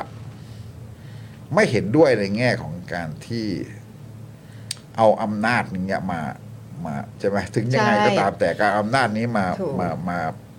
มาคุกคามอะไร มา ต่งๆ คุกคามรัฐบาล รั ที่ ฐบ มา เหมื จากการเลือกตั้ง มันเหมือนกำกับมันเหมือนเพ่งเล็ง ใช่ใช่ แล้วก็ไอ้พรบการวินัยการเงินการคลังเนี่ย อืม มันเพิ่งมันร่างในมันเขียนในยุคคสชนะ ค่ะ อ่าก่อนหน้านี้มันยังไม่มี อืม แต่ว่าตอนขนาดนั้นตอนเงินกู้สองล้านล้านเขาก็คว่ำไปทีละ ค่ะ ใช่ไหมฮะแต่ว่าคืออันนั้นก็คือว่าเอ่อเขาโยงนู่นโยงนี่ทางกฎหมายโยงเงินคงคลังโยงโยงอะไรต่างๆไป ฮะ ความใช่ไหมฮะตอนนี้ก็มาเพิ่มใหม่ แต่อันที่สามเวลาถ้าเรามองอีกทีหนึ่งเนี่ย ครับ ใช่ไหมมันก็จริง ๆ ถ้าเราลบคำว่าเป็นปปชไปอะไรต่างๆไปเนี่ยผมคิดว่ามันก็เป็นคำเตือนที่มันมันก็เป็นคำคำแนะนำที่คล้ายๆกับว่า มันก็มีด้านที่มีเหตุผลของมันนะ อืม อืม ใช่ป่ะมันก็เหมือนกับว่าอย่างที่ถามนั่นแหละว่าตกลงคุณก็ต้องไปคิดสิว่า มันไม่ใช่เศรษฐศาสตร์เลยแหละมันมันมันไม่ใช่กฎหมายอะไรมาก ๆ แต่มันเป็นเรื่องหลักทาง การปกครองทางเศรษฐศาสตร์เลยว่าเอ้ยการปกครองเลยล่ะว่าคุณคุณจะกู้คุณก็ต้องคิดว่ามัน มันจำเป็นจริง ๆ นะ อะไร อืม กู้เงินใหญ่ขนาดนี้ แล้วมันต้องคุ้มค่าจริงๆนะ คือมันจะโอ ซึ่งอัน เค เนี้ย ถ้าเผื่อว่าปปชไม่มีอำนาจจะทำอะไร ใช่ อืม เออ อืม แต่เราไม่เห็นด้วยกับการที่ปปชมันมีมีอำนาจแล้วมันมาขู่ ใช่ ใช่ ใช่เลย ใช่ใช่ใช่คือเราก็จะยินดีนะ เพราะว่าเขาก็บอกว่า เออ เนี่ยเอ่อวิกฤตนำมันแปลว่าอย่างนี้ อันนี้คือวิกฤตถ้าเผื่อว่าอะไรเงี้ยก็คือเหมือนว่ามานิยามให้ฟังอะอันนั้นโอเคเลยไง ใช่ แต่ปัญหามันคือว่าดันมีอำนาจ ใช่ ที่จะแบบว่าฉันตามเช็คบินเธอได้นะ ใช่ อัเย แล้วในใน ไม่โอเค ในในอดีตที่ผ่านมาในประเด็นเรื่องการใช้อำนาจมันก็ อืม ค่อนข้างจะเห็นเป็นหลักฐานว่า ใช่ ทำอะไรไม่ทำอะไรบ้าง ใช่ นะ ใช่ถ้าชัดเจนมาก ชัด ปป เจ ช น นี่มันชัดเจนเกินไปอ่ะ อืม อืม โอเคนะฮะเดี๋ยวก็ อืม รอดูกันต่อ พี่ถึกมีอะไรเสริมท้ายไหมประเด็นนี้ แต่อย่างที่เรามองอะว่าเอ้ยแต่เราข้ามประเด็น เออคล้าย ๆ กับว่า อืม ในสถานการณ์เนี้ย ฮะ ผมคิดว่า การนับถอยหลังไปสู่เดือนพฤษภา อืม ซึ่งสวหมดอำนาจเรื่องนายกอ่ะ ค ค่ะ รับ ใช่ไหมโหวตอำนาจโหวตนายกเนี่ย ฮะ ฝ่าย ฝ่ายนรัฐนิยมเนี่ยมัน มันก็มีความรู้สึกว่าหวั่นไหว อืม นะถึงแม้ว่า เอ่อดูเหมือนว่าอำนาจอำนาจสูงสุดของฝ่ายอนุรักษ์เขาเฉยๆเขา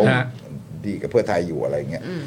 แต่เราจะเห็นการดิ้นรนการอะไรต่างๆ เนี่ยของนะอย่างสวเข้าชื่อกันเรื่องอะไร ค่ะ ใช่ไหม ค่ะ ฮะ ค่ะ อันเนี้ย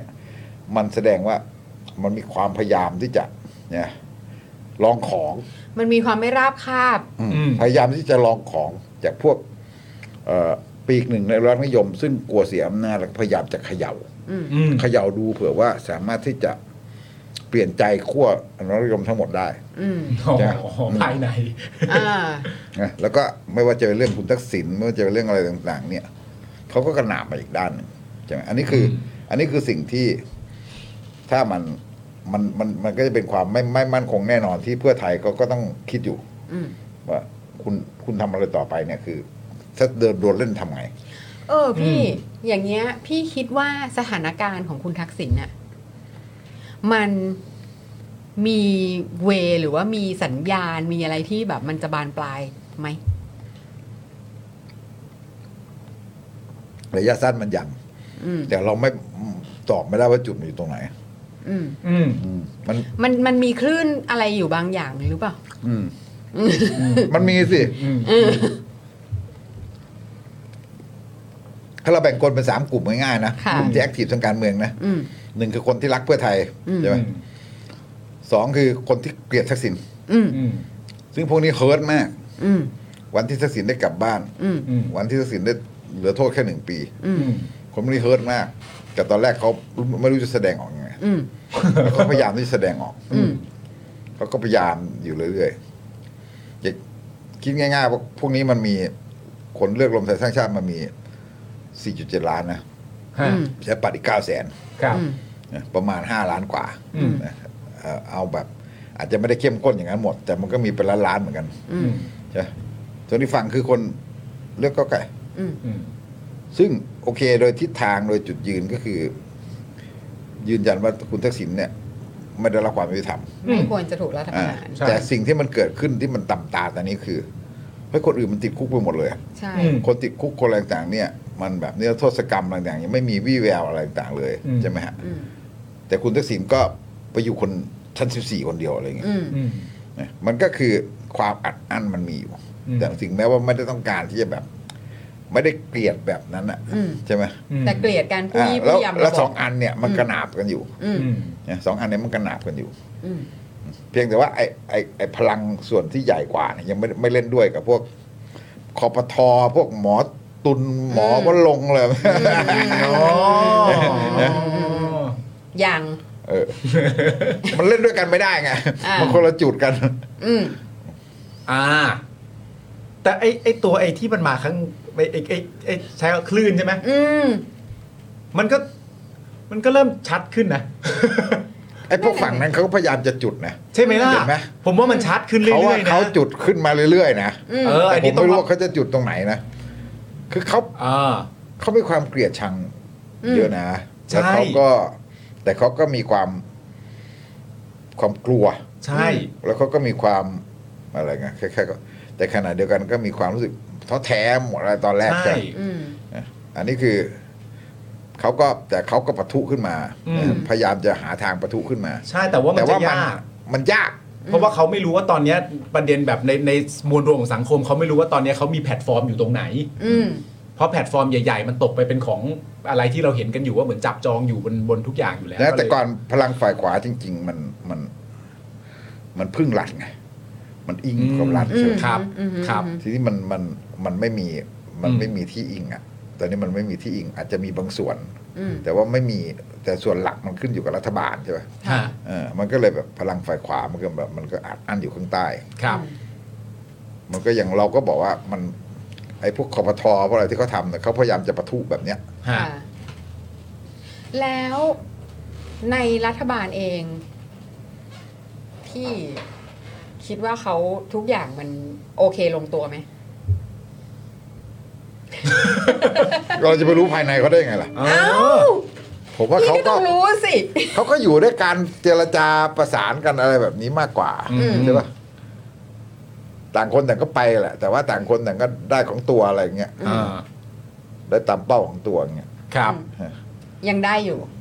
ไม่รู้คุณอนุทินเขาก็ไปของเขาสิ อืม ใช่ไหมฮะ อ่า คุณอนุทินเขาก็ไปของเขาคุณพีรพันธ์เขาก็ไปของเขาเนี่ยโชว์ฟอร์มโชว์ผลงานกันใหญ่เลย อ่า เออผมก็งงๆว่ารถน้ำมันอะไร วะ รถไปเรื่อย นั่นน่ะ สิ ไม่แต่พอยต์หลักมันมาจบตรงที่ประเด็นเรื่องเพื่อไทยจะทำอะไรบ้างนะ อ่า แต่ที่เหลือรัฐมนตรีคนอื่นที่จับจองกระทรวงต่างๆ ก็ไปทำของเขา อ่า ไป ต่างคนต่างไปนะ ต๊อกแต๊ก เออ ต๊อแต๊ เขาก็ดูไม่เครียด ของ อะไร เขาเอออ อืมอืม ในขณะที่ ทุก ตัว คพนรรค มันก็อยู่สบายๆนะ ใช่ เพื่อไทย ใช่ แบกหน้าหมด ใช่ ในขณะที่พักเพื่อไทยนะตอนนี้ก็เหมือนมีสัญญาณว่าพยายามจะดึงนะว่าประเด็นเรื่องดิจิ t a ลวอลเล็ตเป็นประเด็นที่เราพูดคุยกันตกลงกันไว้ตั้งแต่ก่อนที่เราจะเลือกอ่าจะจัดตั้งรัฐบาลโฉมนี้ขึ้นมาแล้ว เป็น นะ นโยบายของคอรมอ อ่าอะไรอย่างนี้ แต่ตอนหาเสียงอนุทินบอกว่าอะไรนะอนุทินเคยบอกว่าดูถูกประชาชนแล้วทำนองเนี้ย ก็ เออ ก็นี่เขาก็พูดนี่ว่าแบบว่า เออ ถ้ามันผิดกฎหมายก็ไม่ควรทำหรือเปล่า ใช่ อะไร แล้วก็อยากให้ฟังความคิดเห็นของปปชไว้ด้วยอะไรอย่างเงี้ยใช่ไหมฮะ เอาละโทรศัพท์มาแล้ว เดี๋ยว ไม่ไม่ไม่ไม่ เดี๋ยวจะมี ไได้ สเต จากไหน ตัสมา ไม่ได้มาจากไหน เอาจะไม่อ่านสเตตัสอะไรให้ฟังเหรอ ไม่อ่านนะครับไม่อ่านแล้วครับ ไม่อ่านครับไม่อ่านครับ ผมหาไม่เจอแล้วมั้งผมจำไม่ได้ผมไปเซฟไว้ตรงไหนที่อนุทินเคยบอกเนี่ย อ๋อเหรอก่อน อนุ ก่อน ทินเคยวิจารณ์อยู่ ช่วงไหนช่วงช่วงหาเสียงก่อน ช่วงหาเสียง ลือกตั้นะ สิครับ อ๋อ โอ้ย เออ นั่นมันช่วง ผมเคยวิ หา จารณ์ เสียงพี่เพราะว่า เอ ไล่ อ ดู แต่ว่าเป็นรัฐบาล ก็ เขา หเสียง เออ ใช่ไหมล่ะมั เท น ค ก็ นิคพี่ เออเหมือนกันเหมือนกัน มีไว้เพื่อการโฆษณา ใช่ อันนี้มีประโยคท้ายอยากอ่านให้คุณผู้ชมฟังนิดนึงนะฮะของอาจารย์พวงทองนะฮะ ค่ะ ทิ้งท้ายไว้ว่า ช่างเป็นพักที่หัวใจยิ่งใหญ่เหลือเกิน จะละทิ้งนักโทษการเมืองที่ต่อสู้กับระบอบคอสช และอำนาจนิยมตลอดหลายปีที่ผ่านมา เป็นการต่อสู้ที่พักเพื่อไทยได้ประโยชน์โดยตรงแฮชแท็กช่างกล้านะครับผมก็ตรงไปตรงมานะครับ ใช่นี่โอ้ยเมื่อกี้เนี้ยคุณคุณมีตรงตรงตรงหัวนิดนึง ช่างเป็นรัฐบาลประชาธิปไตยที่หัวใจยิ่งใหญ่เหลือเกิน จึงยินดีจับมือกับพักทหาร ทิ้งคำสัญญาที่ไว้ให้กับประชาชน ไม่ปฏิรูปกองทัพกรมนไม่ยกเลิกการบังคับเกณฑ์ทหาร ไม่แต่ต้องมาตรา112 เพื่อแลกกับการที่ทักษิณได้กลับบ้าน อ๋อแล้วก็เอาประเด็นเหล่านี้มายกแบบว่าอ๋อนี่มีหัวใจแล้วใช่ไหมอย่างเงี้ย ช่า นะ งกล้า ช่างกล้า อ่าฮะ โอเค ประมาณนี้ โอเค โอเค โอเค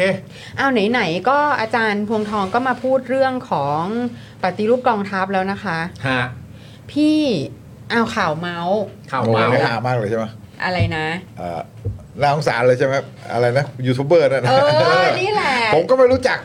ผมเพิ่งมารู้จักแหละ ใช่ แต่เราไม่ใช่คนรุ่นนี้ เราก็เราก็ไม่รู้จัก ผมรู้จักอยู่แล้ว รู้จัก อยู่แล้ว ใช่ไหม เขาเขาเขาเก่งเขาเป็นเขาเป็นน้องเป็นเก่ง อืม เป็นยูทูบเบอร์ที่มีคอนเทนต์ที่ดี อืม แล้วก็ลุย อืม แล้วก็เหมือนไปไหนก็ฉายเดี่ยว แต่ว่าประ ตั เด็ ด น สินใจผิดชีวิตเปลี่ยน เออ ไม่รู้เหมือนกันนะ คือจริง ๆ ตอนแรกเนี่ย เราก็คุยกันนะ ก็ยอมรับกันตามตรงก็คือว่า ในประเด็นเนี้ย พออีกเมาส์เลย อ่ะเมาส์ มื่อ เมาส์เมาส์ เมื่อเช้าเนี่ยฟัง เออ ฟังรายการพี่ยุทธ อืม ใช่ไหมฮะ อืม แล้วพี่ยุทธก็รายงานข่าวประเด็นเนี้ยข่าวประเด็นน้องน้องพลอยเนี่ยนะครับ ผมจริงๆผมก็รู้จักกับพี่สาวน้องพลอยด้วยเพราะว่าเคยเล่นละครเวทีด้วยกันก็คือคุณพิมพ์นะฮะ อืม เล่นละครเวทีด้วยกัน พี่ยุทธรายงานพี่สาวแล้วพี่ยุทธบอกว่าโอ้โห ตอนนี้นี่ประเด็นข่าวมันก็มีหลายต่อหลายเรื่องมากเลยอ่าบางประเด็นที่ผมก็ไม่ได้ติดตามก็ขออภัยด้วยแน่ แน่พี่ไปแล้วอ่ะ แล้วก็จากไปเนียน นี่จากไปเนียนๆเลย แล้วก็เหมือนเอาจากอีกเพจหนึ่งมารายงานให้ฟังว่าเกิดอะไรขึ้นบ้างนะครับ ผมว่าแต่อย่างไรก็ดีเนี่ย ๆคือ เราจะพูดถึงเรื่องนี้ด้วยประเด็นอะไร คือเราเราเราจะพูดกันเรื่องนี้พี่คือคือจริง ๆ แล้วว่าน้องอ่ะเขาไปทำเหมือนว่าตามติดชีวิตทหารชายแดน อ่าน นี้เรื่องหนึ่ง ใช่ อันี้เรื่องหนึ่งมันก็มันก็เป็นคอนเทนต์ที่น่าสนใจ อ่า ว่าเออตั้งแต่เช้าตื่นมาจนเข้านอนเขาทำอะไรบ้างทหาร อ่าในนี้ในแง่คอนเทนต์ อ่า นะ อันนี้ในแง่คอนเทนต์อันนี้ในแง่คอนเทนต์แต่ว่าเขาดันไปตั้งชื่อ ใช่ ว่าทหารมีไว้ทำไม อืม ซึ่งมันเป็นประเด็นที่ ใช่ โต้เถียงกันมาตลอด ซึ่ง ใช่ มันเป็นที่โต้เถียงกันมาตลอด แล้วก็ในในในฝั่งหนึ่งก็เพในฝั่งหนึ่งก็ก็เข้าใจแห มัน ละ เป็นหัว ว่า บทความอาจารย์นิธิฮะ ใช่ อ่า ที่มัน ใช่ ระเบิดระเบ้อขึ้นมาตอนนั้นอ่ะ ใช่ ใช่ ใช่ซึ่งซึ่งมันก็เป็นสิ่งที่แบบ คือคือถ้าเผื่อว่าเขาไม่ได้ตั้งชื่อนี้อ่ะ อ่า มันอาจจะไม่ได้รุนแรงแบบมีกระแสตีกลับแบบนี้ เห็นด้วย อ่าซึ่ง ใช่ คราวเนี้ยคำถามมันก็เลยว่า เธออ่ะไปรับบรีฟ อ่า นี่คือลูกค้าหรือเปล่า อ่า อ่า ลูกค้าให้ทำแบบ อืม ไทยอินเนีย ใช่ หรือ หรือ เป เป ล่า ล่า เพราะว่าจะในแง่ของวันเวลา ไอโอ ที่กม เปล่า เนี่ย ๆอ่าอะไร วันเวลาที่ออกมาเนี่ยมันก็ 2 วัน อ่าก่อนแบบวันเกิดหรือวันอะไรสักอย่างหนึ่ง 18 มกราวันเมืองไทย ใช่ คราวนี้เนี่ยก็เลยน้องเขาก็เลยบอกว่าไม่นะ ใช่ไม่เกี่ยว ไม่เกี่ยวเขา อืม ไม่ได้เขาไม่ได้รับเขาบอกว่าเขาไม่ได้รับตังค์มาจาก เขาไม่ได้รับไม่ได้รับบรีฟคือไม่ได้ไม่จะทำเองอะเบสิก อ่าจะ ง่ายๆ ทำ คือว่า เอง จะทำเอง อ่า แต่ว่าได้รับการอำนวยความสะดวกอย่างดีในการเข้าไปถ่ายทำซึ่งก็แน่นอนอยู่แล้ว อืม อะไรที่อยู่บริเวณตรงนั้นไม่ได้รับการอำนวยความสะดวกมันไม่มี มัน ใคร ไม่ มี มี สิท ทาง ธิ์ ได้ทำอยู่ ได้เข้าไปทำ อนุญาต ะร ไม่ได้ถ่ายหรอก ใช่ใช่ ใช่ ไม่ได้ถ่ายหรอกรวมถึงอีกประเด็นหนึ่งก็คือ ถ้าในแง่ของการดูในแง่ของการอะไรต่างๆนานาก็เหมือนอารมณ์แบบควบคุมคอนเทนต์ตอนท้าย ว่าอะไรออกได้อะไรไม่สามารถออกได้ แต่น้องก็บอกว่ามันก็เป็นประเด็นเรื่องความมั่นคง อืม ก็จะมีคนมาดูให้ อืม แต่ทีนี้เนี่ยเอาเหมือนพี่พี่ซี่บอกในแง่ของในแง่ของคอนเทนต์น่ะ อืม ว่าน้องเนี่ยเขาเป็นคอนเทนต์ประมาณว่าฉันเนี่ยคนเดียว อืม แล้วก็เป็นผู้หญิงรูปร่างเล็กน่ารักแต่ อืม ลุยมาก อืม ไปที่ไหนก็ ทุที่ ลุยจัดการไปเกาหลีคนเดียวไปในคนเดียว อ่า เดินทางโดยมอเตอร์ไซค์อะไรต่างๆนานาก็เป็นคอนเทนต์ที่ได้รับความนิยมมีคนติดตามเป็นจำนวนมาก อืม เพราะฉะนั้นสำหรับผมในแง่ของคอนเทนต์น่ะการที่ถ้าเกิดมันเป็นเรื่องบังเอิญน่ะ อืม ที่น้องเขาคิดออกมาว่า ไปดูหน่อยดิ อืม ว่าทหารชายแดนเนี่ยเขามีเดลี่รูทีนกันอย่างไร อืม อะ่ะผมถือว่าน้องอะคิดเก่ง อืม เอาเฉพาะในแง่คอนเทนต์นะ อ่า ถือว่าน้องอะคิดเก่ง อืม แต่จังหวะเวลาและการตั้งชื่อคลิปอะไรต่างๆนานาเนี่ย อืม มันแบบมันทำความเข้าใจยากอยู่พอสมควร ใช่ เพราะวันนี้คุณผู้ชมมันมันให้ความรู้สึกว่าแบบนี้ ซึ่งอันเนี้ยมันเป็นการตีความใช่ป่ะ อืม ซึ่งแบบคนที่ดูก็ ทุ มี กคนมีสิ สิท ทธิ์ ธิ์จะตี ตีคคาววาม ม ไปมากมาย ค่ะ แต่มันก็มีมุมหนึ่งที่ตีความว่า อืม ถ้าเกิดว่าตัวน้องเข้าใจว่าไอ้คำถามว่าทหารมีไว้ทำไมในปัจจุบันนะตอนเนี้ยมันถูกตั้งคำถามไว้เชื่อมโยงกับเหตุการณ์อะไรบ้างที่มันเกิดขึ้น แล้วทหารมีผลกระทบอะไรต่อความสิ่งที่เกิดขึ้นในประเทศไทยเนี่ย แล้วมันเหมือนคลิปของน้องด้วยพาดหัวอะ อืม มันไปให้ความรู้สึกเหมือนกับว่า ถามกันนักใช่ไหม อืม ว่าทหารมีไว้ทำอะไรด่ากันมากนักใช่ไหมมาดูคลิปฉันนี่ อืม และฉันจะอธิบายให้ฟังว่าทหารจริง ๆอ่ะเขาลำบากกันขนาดไหน อืม เขาอะไรกันขนาดไหน อ่า มันเลยไปเหมือนเป็นการตีความว่า ด้วยการตั้งชื่อเนี้ย คือน้องตั้งใจจะนำเสนอคอนเทนต์เพื่อช่วยเหลือเขาหรือเปล่า เอาเข้าใจกันได้ง่ายแบบนั้น อ่าอ่า แต่ว่าโดยทั้งหมดที่ผมพูดมาเนี่ยน้องก็คือปฏิเสธทั้งหมด อืม ว่าน้องไม่ได้มีความจำเป็นต้องทำอะไรแบบนั้นเลย อืม ซึ่งในมุมเนี้ย แต่ทีนี้มันก็มีอีกพอยต์หนึ่งที่เมื่อ อ่า เช้าที่เราคุยกัน อืม ว่า คือเรื่องเขาเรียกว่าการปูเรื่องราวอ่ะ อ่า อ่าก็คือว่าทหารชายแดนเนี่ยน้อยใจ เอ่อน้องอะไปได้ยินมา อ่า ว่าทหารที่อยู่ที่ชายแดนเนี่ย อืม เอ่อไม่ว่าจะเป็นจุดเหนือจุดใต้จุดอะไรก็ตามเนี่ยน้อง อืม ไปได้ยินมาว่าทหารชายแดนเนี่ยน้อยใจ อืม กับการตั้งคำถามของประชาชนณตอนนี้ว่าทหารมีไว้ทำไม อืม จุดเริ่มต้นมันอยู่ตรงนี้ อ่า น้องได้ยินมาน้องก็เลยรู้สึกอ่ะใช้คำว่าสงสารก็อาจจะไม่เกินเลยนะ อ่า ใช่ไหมครับ รู้สึก ผม เห็นอกเห็นใจ เห็นอกเห็นใจ อืม น้องก็เลยมีความรู้สึกว่า เอ้ย ถ้าเกิดว่ามีภาวะน้อยใจแบบนี้ในแง่ของการที่แบบเขากำลังทำอะไรอยู่ แต่กลับถูกตั้งคำถามว่าพวกเขานะมีไว้ทำไม อืม ก็ไปตามติดเขาซะหน่อย เออ ทำอะไรบ้าง แต่อันนั้นแสดงว่าเขาเขาไม่ได้ค้นคำว่าทหารมีไว้ทำไมนี่มันมาจากอะไร อ่าโอเค จริงๆคำว่าทหารมีไว้ทำไมมันมาจากการที่แบบ เขาไม่ได้พูดถึงทหารชายแดนเขาพูดถึงทหารที่รัฐประหาร ใช่ คือทุก ใช่ คนคือทุกคนก็ดูแล้วก็รู้ คนก็รู้สึกว่า ใช่ แล้วตอนนี้มันไม่ใช่ทหารรับประหารแล้ว อืม มันบานไปกว่านั้นอีก คืออคนรู้สึกว่าทหารมันมีงบประมาณสูงเยอะ มีนายพลล้นเกิน อ่า มีหน่วยงานที่ไม่จำเป็นมากมาย อ่า ใช่ไหม อืม อันเนี้ยใช่ไหมมันไม่ใช่เขาไม่ได้พูดถึงเนี้ยนะแต่ว่าน้องเขาไม่ได้ทำความเข้าใจตรงนี้แล้วไปทำอย่างนี้ปุ๊บเนี่ย อืม มันมันกลายเป็นการดีเฟนแทนทหารนะ อืม ใช่ แทน แล้ว ทหารในภาพรวมไม่ใช่ทหารชายแดน ใช่ใช่ อ่า แล้วก็ทหารที่สังคมมีปัญหาด้วยมันไม่ใช่ทหารชายแดน อ่ะใช่ อ่าแล้วการที่แล้วเอ่อปัญหาคือว่าการที่พูดว่าเนี่ยทหารชั้นผู้น้อยมีความน้อยใจ อืม นั่นนี่มันดูเหมือนมันเป็นแบบมันเป็นเรื่องเล่าของของ PR ทหารมากกว่า เออมันให้ความรู้สึกแบบนั้น ใช่ เพราะว่าอย่างอย่างอย่างเราเองเนี่ยที่ที่เป็นลูกสะใภ้ของทหารชั้นผู้น้อยอะ เออ เราก็จะเห็นไง อืม ว่าแบบมันแย่นะ อืม เออ มัน มัน มัน คือ มัน เหมือน มัน โดน เอา รัด เอา เปรียบ มัน อ่า อะไร ต่าง ๆ มากมาย อะไร เงี้ย แล้ว คือ แบบ คือ เขาก็รู้ว่า อืม เขา โดน ใคร เอา เปรียบ อ่าใช่ อ่า เพราะฉะนั้นน่ะการ ที่ จะ มา แบบว่า ทหาร น้อยใจ ประชาชน น่ะ มัน ดู อ่า ไม่ น่า จะใช่มัน แบบ ทหาร น่าจะ น้อยใจ ทหาร ชั้น ผู้ ใหญ่ มาก กว่า เออมันใช่ใช่ ไม่ จ ต้อง ริง อะ ๆมันมัน เออ มันมันเป็นทรงนั้นจริง ๆ ว่าแบบ คือเอาเอาเอาเอาคำพูดคุณจรนะ อืม ตอนที่ประชุมกันตอนเช้าอ่ะ อืม คุณจรก็แบบว่าบอกว่า เอออันอันนี้ไม่ได้ไม่ได้เกี่ยวกับตัวน้องที่รับฟังสารมานะ อ่าอ่า แต่ว่าคำบ่นของทหารน่ะ อืม ว่าฉันรู้สึกน้อยใจจังกับการที่ฉันทำแบบนี้ แต่กลับมีคนตั้งคำถามว่าอาชีพของฉันเนี่ยมีไว้ทำไมอ่ะฉันน้อยใจมาก อืม ไอ้จอห์นวินยูเนี่ย อืม ก็บอกว่าทำไมคำพูดนี้มันฟังดูปลอมจังวะ เขาก็พูดเลย แต่อันนี้ไม่ได้เกี่ยวกับพาร์ทน้องนะ เพราะว่าน้องรับฟังมาแล้วน้องอาจจะแบบเออเห็นใจเขาจริง ๆ ก็ได้ เพ นี่ ราะ ไม่ท ว่า รา ทุ บ กครั้งที่คำถามนี้มัน มัน มัน เหมือน มัน แฟร์ขึ้นมา ใน โซเชียล มีเดีย ว่า อืม ทหาร มี ไว้ทำไมอะ อืม ก็จะมีคอนเทนต์แบบทหารที่ชายแดนกินข้าวบนใบตองอะไรอย่างเงี้ยนึกออกไหม อ่า แล้วก็แบบโอ้นี่แบบว่าอดอยากต้องออกไปเดินอะไรต่างๆ อ่า โอ้ยแบบชีวิตมัน อ่าหรือ ลำบากใน อ่า การที่จะแบบดีเฟนต์บ้านเกิดเมืองนอนของเราอะไรต่างๆเนี่ยคืออ ม มันก็เป็นคอนเทนต์ PR ไปหมดอ่ะ อ่า แล้วก็ ทุกครั้ ชัด ง ๆอยู่แล้ว ใช่ เขาเปิดให้ อืม อำนวยความสะดวกให้ถ่ายทำ ขนาดนั้น อืม เอาสมมติ เราจะไปขอแอบถ่ายดักถ่าย อืม ทหารในห้าง อืม ตอนเที่ยงเที่ยงๆที่กรุงเทพเนี่ย เออ ติด เขาจะ ดาว อำนวยไหม ติดดาวติดมงกุฎเดินแบบโอ้โหเราโดน PDPA แล้ว อืม กฎหมายแบบละเมิดสิทธิส่วนบุคคล เต็มเต็มๆเออ่าอ เราเฮ้ยบ่ายโมงแล้ว จับเวลา ไม่แต่มันอาจทำไม จะเป็ กู น ยังเห็นทหารเดินเต็มห้างอยู่เลยผิด ผิดกฎหมายอีก ไม่ไม่ใช่บ่ายโมง นะบ่ายบ่ายสองบ่ายสามเนี่ยแต่ ทหารมีไว้ทำไมอย่างนี้ถามได้ปะ อ่า เออ ดูสิตามห้างในกรุงเทพอ่ะ อืม ไม่ต้องไปถ่ายชายแดนหรอก เออ อืม อืม เออถ้าจะตั้งคำถามเนี่ยแต่ว่ามันมันก็เป็นมันก็เป็นเหตุการณ์เริ่มต้นก็คือ หลังจากนั้นมาเนี่ยเอ่อถ้าเข้าใจไม่ผิดคือสิ่งแรกที่ตัวน้องพลอยทำเนี่ยก็คือน้องพลอย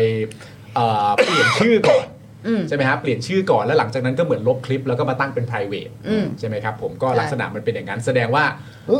เนอะในในมุมหนึ่งน้องก็คงจะมีความรู้สึกเหมือนกันว่าไอการตั้งชื่อเนี้ย อืม มันมันเข้าจริงอ่ะมันเข้าจริงอ่ะ ลาบไปแล้ว อ่ะคราวนี้คราวนี้ พี่คิดว่าอันเนี้ยมันคือหนึ่งในความ คือเมื่อเช้านี้พอเรานั่งคุยกันต่อไปในที่ประชุมใช่ไหมก็มีคนหนึงพูดขึ้นมาว่า เนี่ยเอ่อเพิ่งไปดูลูกที่เขาชนไก่มาอ่ะ อ่าเหมือนผู้ปกครองอ่ะ ผู้ปกครอง ได้ไปดูเขาชนไก่ ใช่ อ่ามี มีการแบบว่าเอ่อเชิญผู้ปกครองที่ที่มีเขาเรียกอะไรแบบว่าส่วนหนึ่ง อ่า ของลูก อืม ที่ได้ไปแบบไม่เป็น ครับ ไร ครับไม่เป็นไรครับ กินน้ำก่อน ได้ไปเอ่อไปฝึกรอดอเนี่ย อืม เอ่อเข้าไป ครับ ดูว่าลูกกินอะไรอยู่ยังไงน ส อน ถาน ยังไง ที่ฝึก อะไรอย่างนี้แล้วก็เราก็แบบเออใช่ใช่แบบเออเพื่อนเพื่อนเพื่อนที่แบบมีลูกวัยนั้นก็มีคนมาโพสต์อยู่ใน Facebook เหมือนกันว่าได้ไปดูไปเขาชนไก่มาหน้าอะไรอย่างเงี้ยต่างๆอะไรเงี้ยซึ่งแบบว่าพี่คิดว่านี่มันเป็นแบบมันเป็นกระบวนการในการทำให้คนชั้นกลางรู้สึกโอเคขึ้นกับกองทัพไหม มันมีก็คงมีอ่ะ คงมี อืม กระบวนการแบบนี้อยู่ มันก็ดูใช้ได้นะ ใช่แต่ว่ามันสะท้อนให้เห็นเลยว่า มันตีไม่ขึ้นละ เหรอ เออคือ โอ้โห คลิปของเรื่องเนี้ย อืม เรื่องน้องพลอยเนี่ยคือ ค่ะ อันนี้มันคือแสดงสะท้อนชัดเลยว่า อืม ภาพลักษณ์ของทหารยังไงมันไม่มีทางกลับมา อืม มันไม่มีทางกลับมา อืม คือคุณพยายามจะมาอ้างเลยนี่มันกลายเป็นดราม่าใหญ่โตแล้วก็โดนด่าเละเทะอะไรเงี้ย อืม คือ คุณอำนาจเก่าอ่ะ อืม องค์กรอำนาจเก่าทั้งหลายเนี่ย มีอำนาจอยู่ อืม มีปืนอยู่ อืม มีกฎหมายอยู่ อืม แต่คุณจะมายกยอภาพลักษณ์ตัวเองเนี่ย อืม ไม่ได้ละคนไม่สนใจ อืม ทุกทุกอำนาจนั่นแหละ อืม ไม่ใช่แค่ทหาร อืม คนไม่สนใจละ อืม เพียงแต่เขาทำอะไรไม่ได้เท่านั้น อืม อืมไม่แต่แต่มุมเนี้ยผมผมเห็นด้วยมากเพราะว่าจริง ๆ แล้วอ่ะในแง่ของแบบยูทูบเบอร์ใช่ป่ะ อันนี้แบบ ค่ะ อันนี้แบบขออภัยนะ เพราะว่าแบบจะแค่แค่จะใช้ศัพท์ให้มันเข้าใจง่ายเฉยว่า มันมันมียูทูบเบอร์อีกตั้งหลายต่อหลายเรื่องราวอ่ะ ที่เรามีความรู้สึกว่า เฮ้ย คอนเทนต์นี้ชักคอนขออภัยนะ คอนเทนต์นี้โบ้งว่ะ อืม คอนเทนต์นี้โป๊ะว่ะคอนเทนต์นี้อะไรต่างๆนานาเนี่ยมันมีแทบจะแบบทุกเดือนน่ะ อืม มันจะมี อืม แต่มันแทบไม่มีประเด็นไหนเลยที่เป็นประเด็นชัดเจน และเป็นประเด็นสังคม เท่ากับว่าถ้าเกิดมีประเด็นเรื่องทหารมาเกี่ยวข้องอะ อืม ก่อนหน้านี้ก็มีใช่ไหม อืมอืมอืม พอมันประเด็นที่เกี่ยวข้องกับทหารน่ะ มันจะกลายเป็นประเด็นว่าเฮ้ยทำไมคุณทำอะไรไม่คิดหน้าคิดหลังเลยวะมากกว่าประเด็นอื่น อ่าใช่ใช่ใช่ เยอะมาก ใช่ เพราะฉะนั้น ใช่ใช่ ๆ ในแง่กระแสสังคมเนี่ย ทหารก็ต้องเรียนรู้ตัวเอง อืม เช่นเดียวกันว่าแบบว่า เฮ้ยเออพอเป็นประเด็นที่มันเกี่ยวข้องกับพวกเราอะ อืม คนแม่งตีแบบตีแบบ ตีดับเลยอะ่ะ อืม เออมากกว่าเรื่องอื่นๆ ในสังคมมากกว่าเรื่องมากกว่าอาจบางทีอาจจะมากกว่าเรื่องเพศด้วยซ้ำ ค่ะ อาจจะเป็นมากกว่าเรื่องใด ๆ ก็ตาม อาจจะน้อยก็ตำรวจหน่อยหนึ่ง อ่าโอเคอาจจะชัดเจนกว่า แต่ตำรวจอะก็ไม่มียูทูบเบอร์คนไหนกล้านะ เออ ถูกไหมอ่ะ เออ ก็ ก็จะมีแต่แบบขนาดรายการพี่คนนั้นเขายังเลิกแล้วเลยอ่ะ พี่กิติอ่ะ อ่าใช่ ใช่ไหมอะ เ อะไรนะ อะไรนะ รายการช่องเจ็ดอะรายการอะไรอะที่แบบตลกอะตำรวจตลกอะ อืม เออเคยเห็นเคยเห็นอยู่ เออนั่นน่ะ จำชื่อรายการไม่ได้ ที่แบบตลกจากตำรวจในสอนอต่างๆ คดีเด็ดครับ คดีเด็ดเออใช่ อ๋อคดีเด็ด ใช่ใช่ใช่ใช่ ไมาแต่นั้นเขาทำมานานละก็อาจจะมีเวลาเลย ใช่ใช่ใช่ แต่ว่าจริง ๆ คือคนมันไม่มีอารมณ์ร่วมกับเรื่องตำรวจ อืม อืม นี่สงสารตำรวจนะ คนคนไม่ค่อยมีอารมณ์ร่วมด้วย คือตำรวจมันคล้ายๆกับว่าตำรวจมันมันโดนหนักกว่า แต่ว่าในในขณะเดียวกันคือทหารเนี่ยภาพลักษณ์ทหารโดยตัวบุคคลโดยอะไร อื นะ ม มันยังมันยังน้อยกว่า ค่ะ แต่โดยสถาบันทหารที่มันเป็นสถาบันกองทัพที่มันแบบ มีเรื่องของในพลเรื่องของอำนาจเรื่องของรัฐประหารเรื่องอะไรต่างๆเนี่ยใช่ไหมเนี่ยอันนี้คือ อันนี้คือคนคนไม่ยอมรับแต่คนก็ยังคิดว่า เออทหารมันก็ยังดูดีเป็นเป็นตัวตัวๆมันยังดูดีกว่าตำรวจตำรวจมันน่าจะ ใช่ อ เพราะว่า ออไ ตำรวจ เงี้ย มัน มันปะทะประชาชนโดยตรงไงพี่ อืม ใช่ไหมทหารมันแบบว่า เอ๊ะทำไมมันรวยขนาดนี้อะไรเงี้ยเราไม่รู้เราไม่เห็นไง เรามันแดนสิวิไลซ์มันไม่ใช่มันแดนแบบแดนสนธยา แม่สนธยา เออ ใช่ใช่ใช่ โดยทหารที่เขารวยเนี่ยรวยรวยสุจริตก็สมเทปอะ อืม เหรอพี่ แบบ ผม ที่บ้าน เคย รวย อ่าน มาก่อนเงี้ยเหรอ ไม่ใช่ไม่ใช่ ที่เรารวยมาก่อนก็มี อืม แต่ผมเคยอ่านบางคนเนี่ยเขาเป็นแบบที่เขาเป็นไม่อยากพูดพูดชื่อเขาไม่ได้ไงแต่หมายถึงว่า ไปไล่ๆดูที่แบบว่า เป็นผอบอไปอะไรแบบเนี้ย อืม แต่ตลอดเวลามาเนี่ยเขา ขายแอมเวย์เหรอพี่ เออเขาขายที่ดิ น ขาย ที่ดิน ขายที่ดิ เขา น ซื้อขายที่ดินคือก็จะหามันว่างอะครับ มันว่าง มันก็มีเวลาทำอะ มัน ไร ก็ แบบ มี นี้ เวลามันก็มีเวลาก็ทหารมีไว้ทำไม แล้ว ครับ ทหารไว้ทำไมเนี่ยคุณดูทหารเนี่ยจบด็อกเตอร์เยอะเลย อืม ตอนที่เป็นในพลเนี่ย อืมอ่า เป็นผู้ทรงคุณวุฒิอะไรพวกเนี้ย อืม อืม หรือเป็นพันเอกที่มันแบบ ไปลงไปเรียนกัน อืม เออ อืม ไปเรียนกันเต็มไปหมดอะ อืม ก็ถึงบอกว่าทหารเก่งที่สุดไง อืม ผมว่า ว่างมาก แต่แต่ถึงกันนั้นก็ลดไม่ได้นะ ลดลดได้แบบที่ไม่ได้มี ตำแหน่งไม่ลดนะ อ๋อ ก็ลดไอ้พวกว่าง เอ เนี่ อย แห พว ละ กว่าพวกว่างอะลดได้ อ๋อ เราใช้ระบบอเมริกาอเมริกาให้ออกเลย อืม แต่เขาจ่ายชดเชยดีอะไรดีหมดนะ สวัสดิการก็ดีทุกอย่างนะ อืม ฮะ ใช่ไหมฮะคือพอถึงในพันถึงอะไรแบบเนี้ยพอถึงสาม ก็คือ สาม เขาก็ กองร้อย ตาม มัน เนี่ย มีหรือกองพันสามกองพันมันมีหนึ่งกองพลใช่ป่ะ อืม มันเป็นเออหนึ่งกองพลมีสามกองพัน ฮะ ใช่ไหมหนึ่งกองพันมีสามกองร้อยอย่างเงี้ย ค่ะ มันก็มีในร้อยพอพอ ในร้อย พอคุเท่านั้ ณ นแหละ ขึ้นไปเรื่อยๆขึ้นไปเรื่อยๆมันก็ต้องออกอ่ะ อืม อ่ามัน ต้องมันตันแค่นั้น เออมันตันเขาก็ ก็ ให้ อ อ ออกกไปทำอย่าง อ่ะ อื่นกัน ให้ออกไปทำอย่างอื่นเขาสนับสนุนเขาให้ เรียนหนัง ทุน สือ ให้เบี้ยให้ไปเรียนหนังสือให้อะไรอย่างดีอ่ะ ใช่ใช่ใช่ใช่ คือ ใช่ ของเราเหรออยู่เพื่อเป็นนายพล โอ้ยแต่ตอนนี้เขามีจูงใจ Early Retire แล้วนะ ผมเออรี่ทำเป็นในพล ตั้งนานแล้วเออใช่ก็ ยังไง คือ ก็ ให้ คือ เออร์ลี่แต่ว่าจะให้ยศ อ๋อ ใน ติ พ ด ล เป็นในพลก็ต้องเป็นในพลก่อน อะไรเงี้ยคือความเป็นในพลนี่มันเป็นอะไรที่โอ้โหแบบ มันดูใหญ่โตมากเลยเนอะ คือมีทุกซอยในกรุงเทพอะ แล้วเป็นคนโคตรใหญ่เลยอะ หนึ่งซอยหนึ่งในพลบางทีอาจมีมากกว่าหนึ่งเอง หนึ่งในคนหนึ่งซอฟต์พาวเวอร์ อ่ะโอเคนะครับผม โอเค ก็ขอให้น้องผ่านพ้นประเด็นนี้ไปได้ด้วยดีนะครับผมแล้วก็กลับมาทำคอนเทนต์สนุกๆ ให้คุณผู้ชมติดตามกันต่อกันละกันนะครับ ค่ะ ประเด็นต่อไป อ่า ที่เราจะพูดคุยกัน อืม อันนี้เนี่ยต้องฝากพี่ถึกและ ใช่ วิเคราะห์ให้หน่อยสิฮะ เพราะว่าเราจะจับตาสัปดาห์หน้านะครับ ในประเด็นสารธรรมนูญตัดสินคดีของคุณพิธา ในประเด็นหุ้นไอทีวีแล้วก็ประเด็นที่มีเรื่องเกี่ยวกับ1นึเข้ามาในคดีต่อไปด้วย อืม ประเด็นนี้ ก็คืออ่า ะ ก็คือว่าอ่ะเขาก็จะบอกว่าผลของการตัดสินเนี่ยนะคะ อันนี้คือจากไทยรัฐ plus นะสรุปมาออกได้ 4 ทางอ่ะอันนี้อันนี้ปูพื้นให้คุณผู้ชมก่อน 1. ตัดสินว่าพิธาถือครองหุ้นจริง แล้ววินิจฉัยว่าไอทีวียังเป็นสื่ออยู่ อ่ะ ตัดสินแบบนี้พิธาจะหลุดจากสสทันที อืม อ่ะสองตัดสินว่าพิธาถือครองหุ้นจริง แต่ไอทีวีไม่ได้เป็นสื่อแล้ว ถ้าตัดสินแบบนี้พิธาก็ได้เป็นสสต่อ โอ้ นะคะสามตัดสินว่าพิธาไม่ได้ถือครองหุ้น แต่ไอทีวียังเป็นสื่ออยู่ ถ้าตัดสินแบบนี้พิธาก็ได้เป็นสสต่อสี่ตัดสินว่าพิธาไม่ได้ถือครองหุ้น และไอทีวีไม่ได้เป็นสื่อแล้ว ถ้าตัดสินแบบนี้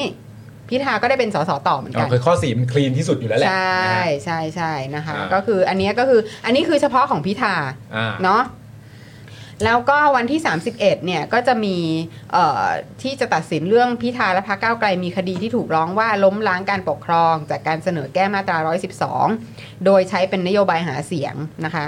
อันนี้ก็คือจะตัดสินในวันที่ 31 มกราคม อืม อ่าโดยคำร้องในคดีนี้ไม่ใช่คำร้องเพื่อให้มีการยุบพักก้าวไกล หรือตัดสิทธิ์เอ่อในการที่ตัดสิทธิ์ในการเลือกตั้งหรืออะไรก็ตาม แต่เป็นคำร้องที่ขอให้สารรัฐธรรมนูญ สั่งให้พักก้าวไกลยุติการเคลื่อนไหวเรื่องม .112 โดยเด็ดขาด ซึ่งหากศาลยกฟ้องคดีก็จบ จบไหม แต่หากศาลตัดสินให้พิธาและก้าวไกลยุติการเคลื่อนไหวเรื่อง1นึตามคำร้อง อาจทำให้มีคน เอ่อนำคำตัดสินไปยื่นยุบพักก้าวไกลต่อไป เพราะพรบพักการเมืองมีเขียนไว้ว่า หากพักการเมืองใดกระทำการอันอาจเป็นปฏิปักษ์ต่อการปกครอง ให้กกตยื่นคำร้องให้สารรัฐธรรมนูญ สั่งยุบพัก และเพิกถอนสิทธิ์สมัครรับเลือกตั้งของคณะกรรมการบริหารพัก อืม ครับ ค่ะ จริงๆมันต้องไปดูคดีศักดิ์สยามด้วย อ่ะ อ่ะมันจะเชื่อมกันมายังไงครับ ยังไงพี่ ไม่ใช่ มันเป็นเรื่อง เออเดี๋ยวสิ มัน มันเหมือนกับว่า มัน มันมีผลต่อภาพลักษณ์ของสารรัฐธรรมนูญ ค่ะ อ่า ใช่ไหม มันเหมือนกับว่าการตัดสินคดีศักดิ์สยามมันมีผลให้ดู อ่ะ คนรู้สึกอืมชื่นชม เห็นไหมอ่า อ่าโอเค ใช่ไหม อืม เพราะฉะนั้นเนี่ย ก็ถ้าถ้าถ้าเราจะแบบเอาแบบแบบนั้นนะ เออ มันก็จะมีแบบหนึ่งสองสาม อืม ใช่ไหมหนึ่งสองสามมันก็คือว่าสามคดีมันมาติดกัน ฮะ ค่ะ มันเพราะฉะนั้นเนี่ยมันต้องผูกโยงซึ่งกันและกัน ค่ะ ทีนี้คดีต่อไปคือคดีพิธาเราไม่ได้พูดถึงทางกฎหมาย เราพูดถึงว่าในทางสังคมแล้วเนี่ย มันจะเกิดผลสะเทือนยังไง ค่ะ คดีของพิธามันก็ผมคิดว่า ถ้าออกมาในทางที่พิธาพ้นอ่ะ ค่ะ ไม่ได้เป็นสสอ่ะ อืม มันจะส่งผลสะเทือนอย่างรุนแรง อืม ฮะ เพราะว่าเขาเป็นคนที่ได้รับความนิยมมาก แล้วก็ในเรื่องของข้อเหตุผลทางกฎหมายอะไรต่าง ๆ เนี่ย มันมันขยี้กันไปจนหมดแล้วว่า มันไม่ใช่สื่อ อืม จนก ไม่ ระทั่ง ค มัน งไม่เหลือความสงสัยนะฮะ อืม จริง มันไม่เหลือความสงสัยกันแล้ว หรือว่าถือถ้ายังมียังมองว่าเป็นสื่อมันก็ตีความตามคำวินิจฉัยของสารรัฐธรรมนูญเองมันก็มันไม่มีรายได้จากสื่อมาแล้ว ๆอืม ไม่มีรายได้จากสื่อมานานแล้ว อืม ครั อะ่ะ บ ใช่ไหมฮะเอ่อเพราะฉะนั้นเนี่ยเอ่อการที่จะไปหาช่องทางกฎหมายเนี่ย มันลำบากมากแต่แหมนักกฎหมายไทยอะอะไรก็เป็นไปได้ทุกอย่าง ค่ะ ไม่งั้นเรามันคงไม่มีคำว่าปาฏิหารย์ทางกฎหมายใช่ไหม ค่ะ ไอ้ที่ไทยรัฐพัฒน์บอกว่ามีสี่ข้อเนี่ยผมไม่เชื่อ อืม สี่ทางเนี่ยผมว่ามันมีห้าหกเจ็ดได้ด้วย ยังไงพี่ เอาไม่รู้สิ อ๋อ คุณเคยคิดไหมว่าเขา พระว่กฎหมย เขาจะออกมาแบบเนี้ย อ่า เออ อ่า เขาออกมาจนได้อะ อ่า เข้าใจเข้าใจเข้าใจ ก็เซอร์ไพรส์กันมานักต่อนักแล้ว เออ มันเซอร์ไพรส์กันมานักต่อนัก แล้วคุณจะไปคิดว่ามีสี่ทางได้ไง อืม อ๋อโอเค ทีมันมีทางที่ห้าที่หกที่ที่เราไม่เคยคิด เอ ออ้าปากค้างเอามันอย่างนี้ก็ได้ด้วยเหรออะไรเงี้ย อ่า เออ อืมก็จริง ก็จริง ก็จริงก็จริง เออเพราะอันนี้เราอาจจะตีความว่าเออ ถ้าในทางของกฎหมายอ่ะ อืม มันน่าจะเป็นแบบนี้นะ แต่ในทางของปาฏิหาริย์เนี่ยมัน มันมีอะไรได้เสมอใช่ปะ พี่เราจะอยู่กันแบบนี้ใช่ไหม ใช่ ใช่ใช่ครับผม ใช่ครับผม คือคือประเทศเรามันจะเป็นงี้ไปชั่วกะตราบชั่วฟ้าดินสลายไหมพี่ เออ นั่นแหละก็ดูว่ามันจะเป็นยังไง ก็ อืม อย่างน้อยมันก็อีกช่วงหนึ่งอ่ะนะแต่นี่ก็คือสิ่งที่มันเกิดขึ้นกับระบบกฎหมายไทยมาตลอดแล้ว อืม เนี่ยมันไม่ได้มันไม่ได้ มันไม่ได้เปลี่ยนแปลงเพราะคุณทักษิณได้กลับบ้าน โอเค ไม่ได้แซวคุณทักษิณนะ แต่ ว่า แต่คุณทักษิณ คุณทักษิณ ก็ นั้น ไม่ ไม่ ได้ ได้รับคช่วยวามยุติธรรมอ่ะ แต่คุณทักษิณ เรา ก็ ต้ ไม่ อง ได้ พูด ช่วย ว่าคุณทักษิณ ให้ เนี่ย ระบ เป็ บ น ก เห ฎ ยื่ ห อ มายไทยดีขึ้น เป็นเหยื่อที่ อืม ถูกกระทำแล้วก็เอ่อคล้ายๆกับว่าระบบความยุติธรรมเนี่ยมันมันถูกบิดเบือนไปหมดทุกอย่าง เพื่อจะเล่นงานคุณทักษิณ อืม แต่พอหมดคุณทักษิณแล้วมันก็ไม่ได้กลับมา อืม ระบบความยุติธรรมมันก็ไม่ได้กลับมา อืม พอคุณทักษิณกลับมาแล้วอะไรเนี่ยระบบความไม่ยอมรับตัวมาแล้วระบบความยุติธรรมมันไม่ได้กลับมา มันไปหมดแล้ว อืม คือเรามองว่าคุณทักษิณกลับมาซ้ำเติมระบบยุติธรรมไปอีกอะ อืม ที่มัน ที่มัน มันมันน่าเศร้ามาก ที่คนเขาตั้งอ่ะแบบคิดกันอยู่นะตอนนี้ อืม เนี่ยแบบเออแบบหมายถามไอ้พาร์ทเข้าใจไหมว่า เออ เข้าใจไหมว่าคุณคุณทักษิณไม่ได้รับความเป็นธรรมเนี่ย อืม อันเนี้ยมันก็เข้าใจตรงกัน อืม เอ่อตรงกันหรือเปล่าไม่รู้เพราะก็มีคนยินดีกับตอนนั้นที่มันเกิดขึ้น แต่ว่าหมายถึงว่าจำนวนเต็มๆอีกฝั่งหนึ่งเขาก็เข้าใจตรงกันอยู่แล้วว่านี่ไม่ใช่เรื่องที่ถูกต้อง อืม นะฮะแล้วก็ต่อต้านแต่ว่าณตอนนี้มันก็มีประเด็นว่าเฮ้ยมัน มันจะหนักกว่าเดิมไหมเนี่ย พอถึงคุณพิธา มันหนักกว่าเดิมแล้วล่ะ แต่ทีนี้พอถึงคุณพิธาเนี่ย มันก็จะมีข้อคิดว่า เนื่องจากมันมีสามมันมีสามสามการตัดสินสามสามสเต็ปซ้อนกันใช่ป่ะถ้าคุณพิธาออกมาแบบในทางที่แย่ อืม โอ้โหแบบคนต่อต้านคือเยอะเนี่ย ฮะ แล้วไงนะแล้วคดีที่สามอะ อืม คือคดีที่สามนี่ก็คือแบบเอ่อถ้าตัดสินว่าให้ยุติการกระทำเนี่ย อืม ยุติการกระทำเนี่ยนะมันจะมีมันจะมีหลายระดับ ระดับที่ที่คนบอกว่านี่ก็คือแบบเอ่อถ้าเป็นปฏิปักษ์ต่อการปกครองเนี่ย ฮะ นะถ้าศาลมีคำบอกว่าเป็นเป็นแบบการปกครอง ครับ เขาก็มองกันบอกว่าซีนาโอจริง ๆเขามองซีนาโอที่เลวร้ายกันที่สุดก็แค่บอกว่ากกตไปยื่นสารรัฐธรรมนุนยุบพัก อื อื ม ม ผมมองซีนาโอเลวร้ายกว่านั้นอีก ยังไงครับ คือเอ่อมีคนไปร้องศาลจริยธรรมสอบร้องปปชส่งศาลจริยธรรม อืม แบบคุณช่ออะ อืม อ่า ตัดสิทธิ์ทางการเมืองตลอดชีวิตสสที่ ลง ร่วมโห ชื่อ วตที่โหวตแก้หนึ่งสองตอนนั้นที่เข้าชื่อแก้หนึ่งสองตอนนั้นนะ อ่า ค่ะ อ่า ค่ะ ซึ่งที่เหลืออยู่สี่สี่คน แต่ก็อาจหลุดกรรมการบริหารพักก็รวมไปด้วยอะไรเงี้ย อื นะ ม นะทั้งหมดด้วยเนี่ย คืออมีทั้งยื่นทางกกตยุบพักทางไปร้องศาลที่เอ่อร้อง จริ ป ย ป ธรรม ชส่งศาลจริยธรรมซึ่งไม่ต้องใช้เหตุผลทางกฎหมายนะ อ่า จริยธรรมมันจไม่ใช่ ยธ เรื่องเหตุผลนะฮะ อืมอืม ต้องเข้าใจ คือ ด้วย แค่สารนี้ก็ขับ จริยธรรมไม่ใช่เรื่องกฎหมาย มี แล้ว สารจริยธรรม อืม อืม จริยธรรมนี่มันเป็นเรื่องอืมจริง ๆ มันเป็นเรื่องทางพระก็ได้นะ อืม ใช่ อะไรก็ได้ อะไร คุณเอาอะไรมาก็ได้อะ จริยธรรมซะแล้วอะ ใช่ใช่ใช่ แต่ว่าคุณเอาผู้พิพากษามานั่งตัดสิ มัน น เหมือนศาลศาสนาแล้วอะ เดี๋ยวจะทำเป็นดุลพินิษประมาณนั้น อืม นะฮะ นะเพราะฉะนั้นเนี่ยย้อนกลับมาอีก อืม อ่า คุณพิธาอาจจะรอดก็ได้ ครับ แต่ถ้าสามเอ็ดไม่รอดกันหมดนะมันก็ไม่มีความหมายอยู่ดีคุณคดีคุณพิธา อืม อ่า ถ้าคุณพิธารอด อืม คุณดีใจได้เจ็ดวัน อืม อืม วันที่สามเอ็ดปุ๊บถ้าบอกว่าก้าวไกลเนี่ย อืม เป็นปฏิปักษ์ต่อการปกครองเนี่ยนะ อืม ไอการแก้หนึ่งสองเนี่ย เป็นปฏิปักษ์ต่อการปกครองเนี่ย อ่าน นะโอ้คือ แล้วเขาจะอธิบายพี่เขาจะอธิบายยังไง เพราะว่านี่มันก็เป็นกฎหมายอาญามาตราหนึ่งอะทำไมมันจะ แล้วพวกหาเสียงว่าไม่แก้หนึ่งหนึ่งสองอ่ะ ก็ พรรคภูมิใจไทยเนี่ย แต่นี่สารรัฐธรรมนูญแล้วนะพี่ เอาหมายถึงว่าถ้าตั้งคำถามว่าพวกหาเสียงว่าไม่ไม่ไม่แก้นี่ก็เป็นการพูดถึงเหมือนกัน เออ อืม แล้วทำไมไม่ เวลาเพิ่งขึ้นเวทีดีเบตอ่ะ อ๋อเข้าใจแล้ว อ่า มันพรรคก้าวไกลมาดีเบตคนเดียวป่ะ เออ ทุกพรรคมันก็ดีเบตด้วยกันหมด เออ บางพรรคหลายแทบทุกพรรคบอกว่าไม่แก้ อืม แล้วบอกไม่แก้นี่คือคุณโหนป่ะ อืม หรือหรือหรือ คุณจะ ถ้า หา จะ เสียงงี้ได้เหรอ อ่า หรือถ้าจะมีประเด็นต้องแปลว่าแก้เท่านั้น เออ หรือ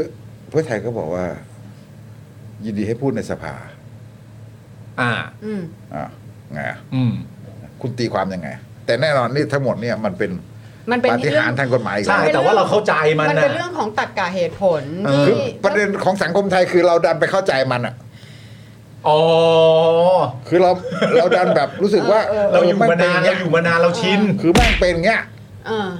แล้วชินหมดเลย อะไรเงี้ย คือ เออ นี่มันแบบว่า เออเออ มัน โอ เสียง เค เคร่งพอสมควรนะ เออไอ้คำที่ว่าเออเราชินอ่ะ เราดันไปเข้าใจ รดันซะไปด้วยสิ เข้าใจซะด้วย เพราะถ้าพูดเรื่องว่าการหาเสียงลักษณะแบบนี้เนี่ย เพราะพอพูดเป็นการหาเสียงแล้วเนี่ยมันไม่ใช่ประเด็นเรื่องต้องแก้หรือไม่แก้ มันเป็นการประเด็นเรื่องแบบคุณก็พูดถึงกันทั่วไม่ใช่เหรอ แต่คุณจะพูดไปในมุมไหน เหลี่ยมไหนเท่านั้นเอง แล้วแล้วตามหลักการแล้วมันคือกฎหมายอาญามาตราหนึ่ง ใช่ มันจะเป็นปฏิปักษ์ต่อการปกครองไปได้ยังไง เออ ผมเชื่อว่าใครก็เข้าใจแบบนี้ เออ แต่เราในสังคมก็ดันไปเข้าใจมันซะด้วยสิว่าถ้ามันจะไม่ใช่ พี่แล้วแล้ว เราก็ดันไปเข้าใจสิด้วยว่าศาลจะมายังไงก็ได้อ่ะ คือมัน โอ้ย เป็นระบบที่มันแบบมันคนหมดหวังไปแล้วอะคือแม้มันจะเรียกว่าหมดหวังหรืออะไรหรือแบบว่า ชินชาไปแล้ว แล้วก็ดันแบบยอมยอมจำนนกับยอมรับกับมัน อืม ยอมจำนนหรือเปล่าไม่รู้เดี๋ยววัดกันนะแต่ว่า แต่ว่าไอการแบบคล้าย ๆ กับว่า เหมือนกับยอมให้มันเป็นไปอะไรเงี้ยใช่ไหมแล้วไม่อาจจะคนไม่รู้จะแสดงออกยังไงด้วย ถามแบบแ ใช่ไหม ปลกๆจะลงถนนไปโดนผู้หญิงไส้แตก เออใช่ไหม อืม เออ อันเนี้ยเพื่อไทยเขาก็ถามอย่างเงี้ย ม อืม อืมตั้งตอนที่เขาบอกข้าม เอ ขั้ว อใช่พี่พูดในมติชนอยู่ว่าแบบว่าเพื่อไทยก็จะบอกว่าเห็นไหม่ล่าไม่รู้จักปณีประนอมมันก็เป็นแบบนี้เออใช่ใช่ใช่นี่คุณผู้ชมเราดูมติชนกันหมดเลยนะ ใช่ เออ เออ ใช่ไหมก็เนี้ยคือแต่ถามว่าแล้วเราจะยอมให้มันเป็นอย่างนี้เหรอ อืม ใช่ไหมแต่เราทำอะไรได้บ้างแค่ไหน อืม ใช่ป่ะเนี่ยอันนี้คือเป็นประเด็นที่มันมันมันจะตามมาแล้วผมคิดว่า มันตามมาไม่ใช่แค่วันนี้หรอกไม่ใช่แค่ของคดีเนี่ยมันจะมีอีกมันต้องมีอีกอะไรไหน มัน คือหลาย ๆ เรื่องมันเป็นระบอบที่มันขืนข่มขืนใจอ่ะ อืม มันเป็นระบอบที่อยู่อย่างข่มขืน ใช้อำนาจข่มขืนใจ แล้วมัน ล้วมัน ก็ คนจะรู้สึก บีบ ถึง บี้อะไร ถึ เงี้ย ง ใช่ไหม การ แต่ ข่ม ว่า ขืนนี้ขึ้นเรื่อยๆ อืม มันรู้สึกแล้วแหละ ค่ะ รู้สึกตั้งแต่ตอนหลังเลือกตั้งตอนที่รัฐบาลข้ามขั้วทำไมคนไม่รู้ เขาเข้าใจตอนนั้นแล้ว ทุกคนรู้ อืม เออเออแต่คุณจะทำยังไง อ่ะ อืม อะไรเงี้ยคือ แล้วมันจะถึงจุดที่คนเหลืออดแล้วจะทำยังไง อืม ถ้าเหลืออดแล้วทำไงอะไรเงี้ยมันมันมีคำถามตามมาเต็มไปหมดเลย เพราะว่าในแง่ของปฏิหารย์เนี่ย มันก็เห็นกันมา ถึงแม้ว่ามันจะไม่ กาย มันจะฟังดูแบบอธิบายได้ยากแต่มันเกิดขึ้นได้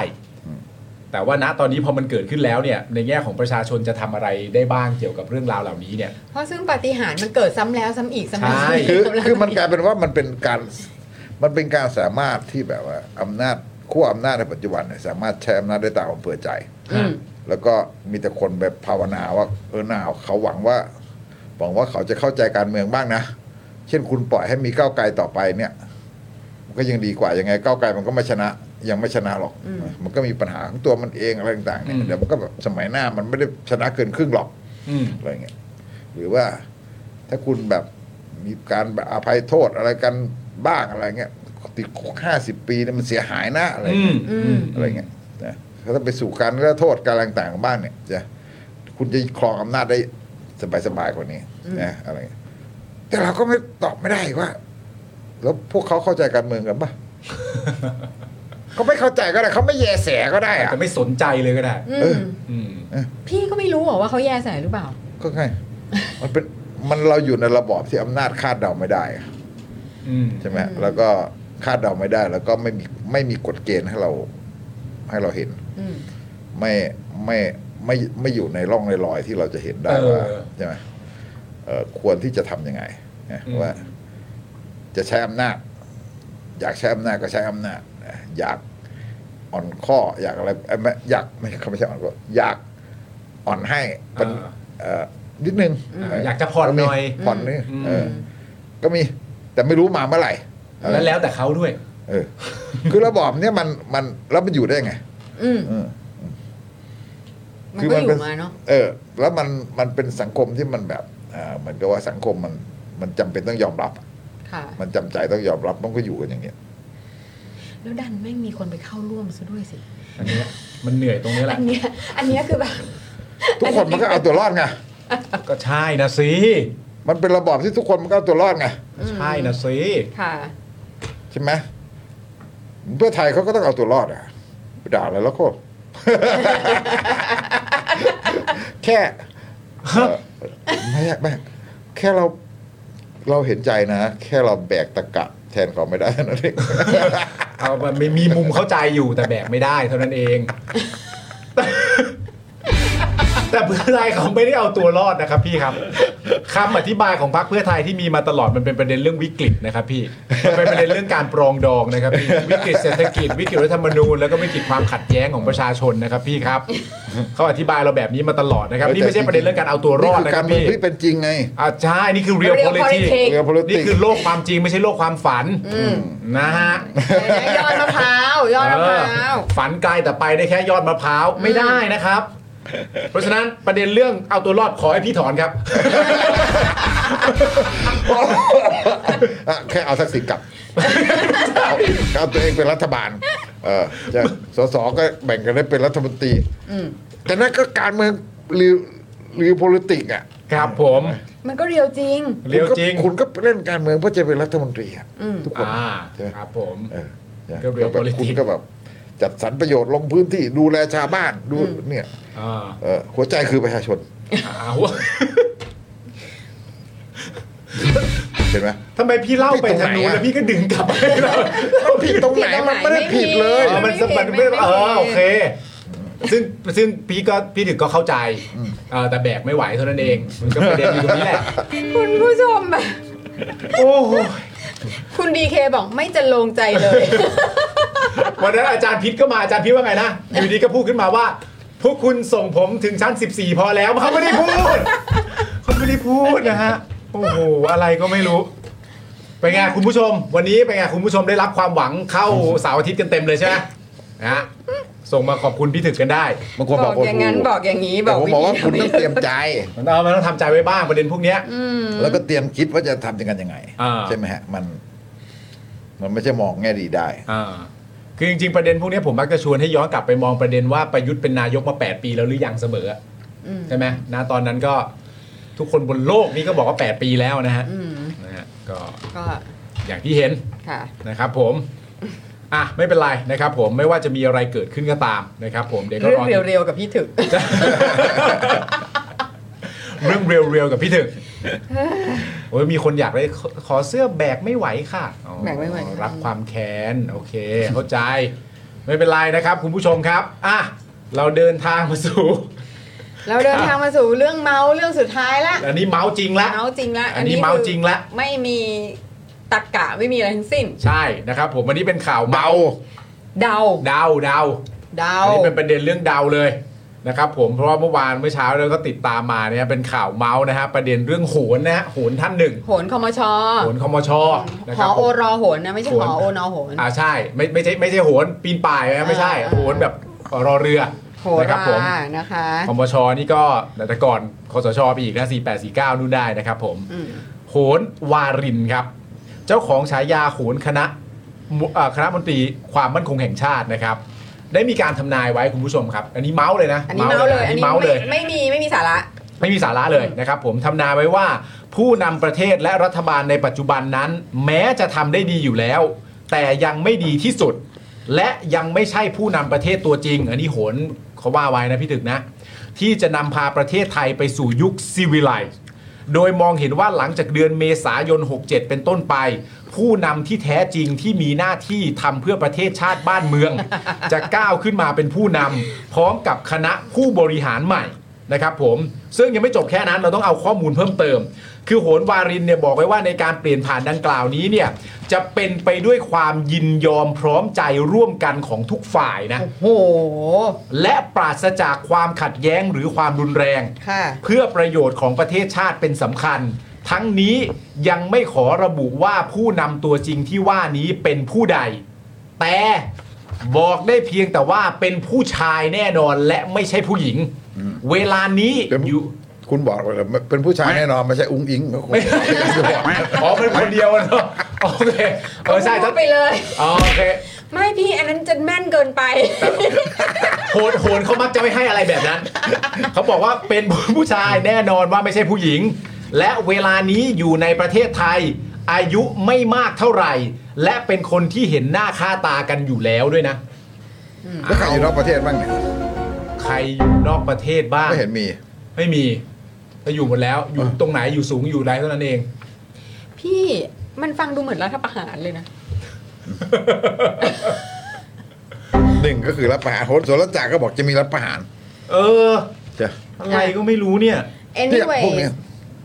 พวกนี้ เออ เดี๋ยวแซวเขาหน่อยพวกนี้ใช้คำว่าปฏิวัติผิดนะ อืม เออ ใช่ นี่มันเป็นรับประหารนะ ใช่เป็นรัฐประหาร เนี่ยผมจะ ใช่ ส่งสารรัฐธรรมนูนตีความอยู่นะ ไม่ไหวแล้ว ต้องตีความแล้ว ทุกทุกมันมีปฏิวัติครั้งเดียวนะคือปฏิวัติสยามตามที่อาจารย์นักครินทร์เขียนไว้ ใช่ นั่นคือ เออ 2475 อาจาร เท่า ย์ นั้น นัก แห เรี ละ ยนผู้เป็นประธานสารรัฐธรรมนูญด้วย เออ แกเพิ่งเป็นประธานสารรัฐธรรมนูน ใช่ ส่ง แกเขียนไว้เอง เออ พี่ต้องส่ง แล้มาแล้ววล่ะ แกตีความ พี่ต้องส่งละพี่ต้องส่งละอืม ทุกครั้งมันเป็นรับประหารมีครั้งเดียวที่เป็นปฏิวัติคือปฏิวัติสยาม ใช่ ซึ่งอาจารย์เขียนที่เราน่าจะฉวยโอกาสเนี่ย เออ นั่นน่ะเสนั่นน่ะ ทำความเข้าใจ เส ให้ถูกต้อง ไม่ ใช่ แล้วเดี๋ยวเดี๋ยวเราเดี๋ยวเราเดี๋ยวเราก็ได้ปาฏิหาริย์อีกหรอกเดี๋ยวจะได้ปาฏิหาริย์อีกนะ เอาพี่มานเป็นอย่างนี้ ก็คือ อ่ะไม่เป็นไรพี่ ผมอะ อ่ะ คือ คือ แบบเดี๋ยวจะบอกว่าใครเชื่อโหนก็โง่อะ อ่ะ แต่เรา ใช่ วันนี้ไม่ได้ประเด็นเชื่อ นี่คือเมาส์แล้ว แต่อันนี่คือเขาส่งซิก อืม พวกนี้เขามีคนเขามี ใช่ไหม เส้นสน พี่ คนใน เหรอ ใช่ไหมพี่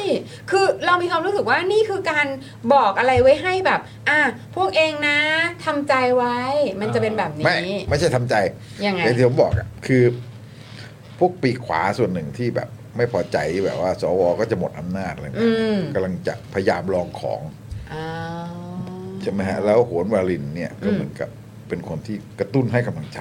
อืม นะ อ๋อเหรอ ผมว่านี่คือการลองของแล้วกันแบบพยายามที่จะ พวกนั้นลองของขยับขยื่น นี่ไง นะ นี่ไง นะ นี่ไง แล้วนี่ก็คือการกระตุ้นให้กำลังใจซึ่งกันและกันก็มีโอกาสนะเนี่ย โอเค ดวงเมืองมันจะเปลี่ยนนั่นแหละเศรษฐามันอยู่ไม่นานหรอก คือ อ๋อ คือพี่ถึงมองว่าไอ้อะไรแบบอะไรพวกเนี้ยมัน แล้วก็ ไม่มันไมมีบังเอิญหรอก ผู้นำใหม่เนี่ยมาคือ เป็นผู้ชาย อืม ไม่ใช่ผู้หญิง ไม่ใช่อุ้งอิงแน่นอน อ่า ไอ้นั่น โอเค เพื่อไทยมันหมดอำนาจแน่ อ๋อ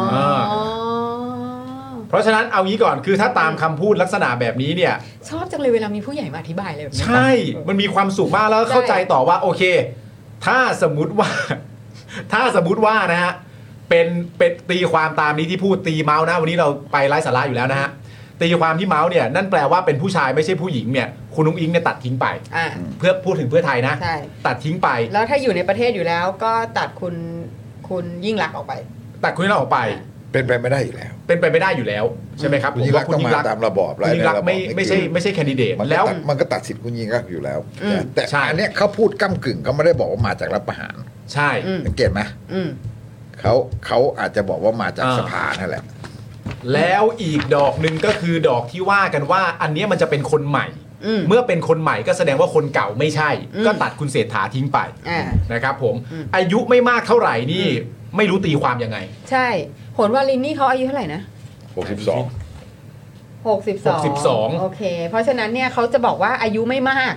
คนที่คนที่อายุ 62 แล้วบอกคนอายุไม่มากเนี่ยก็จะพูดถึงคนที่อายุต่ำกว่า 62 ใช่ไหม เข้าใจว่าอย่างนั้น ถ้าในแง่ของการตีความ ผมเข้าใจว่าอย่างนั้น อ่ะมีใครต่ำกว่า 62บ้าง ซึ่ง ผม ถ้า ว่า เป็น ไม่ไม่ใช่หรอก ไม่ใช่ไม่ถึงขนาดต่ำแต่ว่าอายุไม่มากนี่คงหมายถึงว่าตัดประวิตยออกไป อ๋อ อ๋อ คือในในพี่คิด คน ว่า ที่ ใน มีโครงสร้างในอำนาจที่แบบว่าคล้าย ๆ กับว่า อายุที่ถือว่าแก่ เอ่อที่อยู่ในโครงสร้างอำนาจที่แบบมันมีภาษีหน่อยคือประวิตยอีกคน ซึ่งกำลังกำลังกลับมาเดิน อืม อ่า อ่า เดินกระฉับกระเฉงเลยตอนนี้ อ่าใช่ใช่ใช่ใช่ใช่ใช่ใช่ มีประวิตยอีกคน อืม ใช่ไหม อืม เนี่ยเพราะฉะนั้นเนี่ยเวลาตัดออกไปเนี่ยมันก็จะเป็นประวิตยอีกคน อืม โอเค แล้วถ้าตัดอีกคนในแง่ของอายุมากน้อยเนี่ยก็อาจจะต้องตัดคุณชัยเกษมไปด้วย อ่าคุณชัยเกษมก็ไม่ใช่อยู่แล้ว ใช่ไม่ใช่อยู่แล้ว ประมาทอย่างนี้ก็คือไม่ใช่เพื่อไทย อ่า อ่า ไม่ใช่ไม่ใช่ไม่ใช่ประวิตย อืม แล้วมันเหลือใคร เหลือคุณพิธา อนุทิน พิธา43อายุ มา ไมาก จากไหนล่ะ จะรอดไม่รอดยังไม่รู้เลย อ๋อ ผมคิดว่าเขาไม่ให้ฝั่งนั้นเขาไม่คิดกันหรอก อืม อ๋อโอเคโอเค แล้วฝั่งนั้นเขาจะเหลือใครสำหรับผมนะ อืม พีรพันธ์กับอนุทิน อ่า อ่าอ่า อ่าฮะ อ๋อ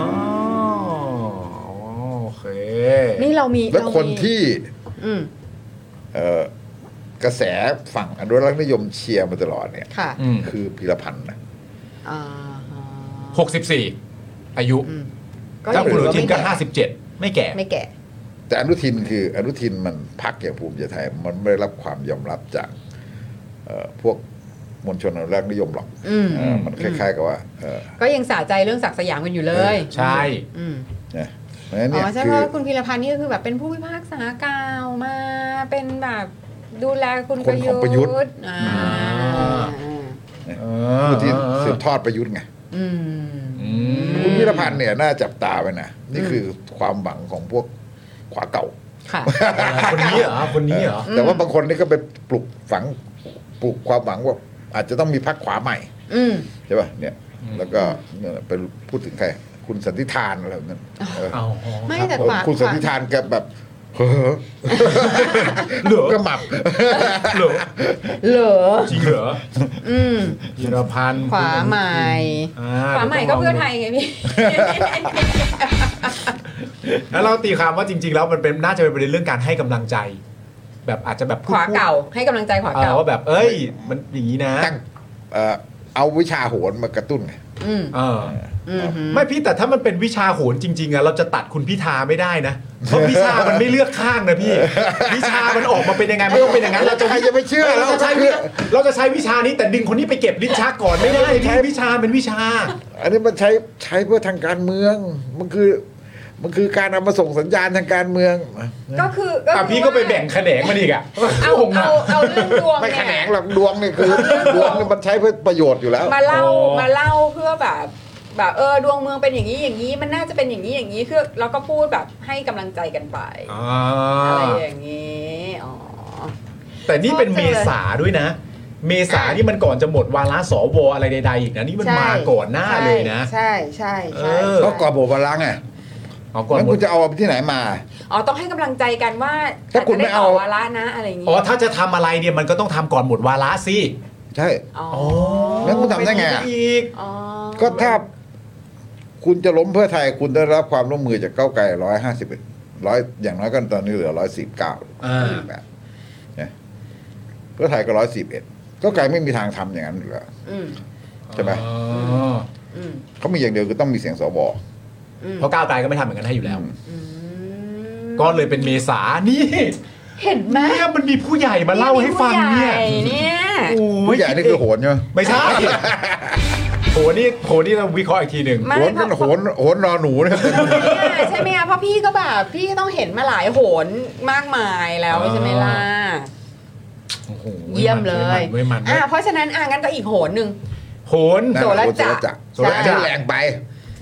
เออ อันนี้แบบ โอ้ยถ้าคนขอโทษทีเถอะ ฮะ เดี๋ยวจะไปว่าแกก็ คือเราก็ไม่ไม่ได้อยากจะไปล่วงล้ำแต่ว่า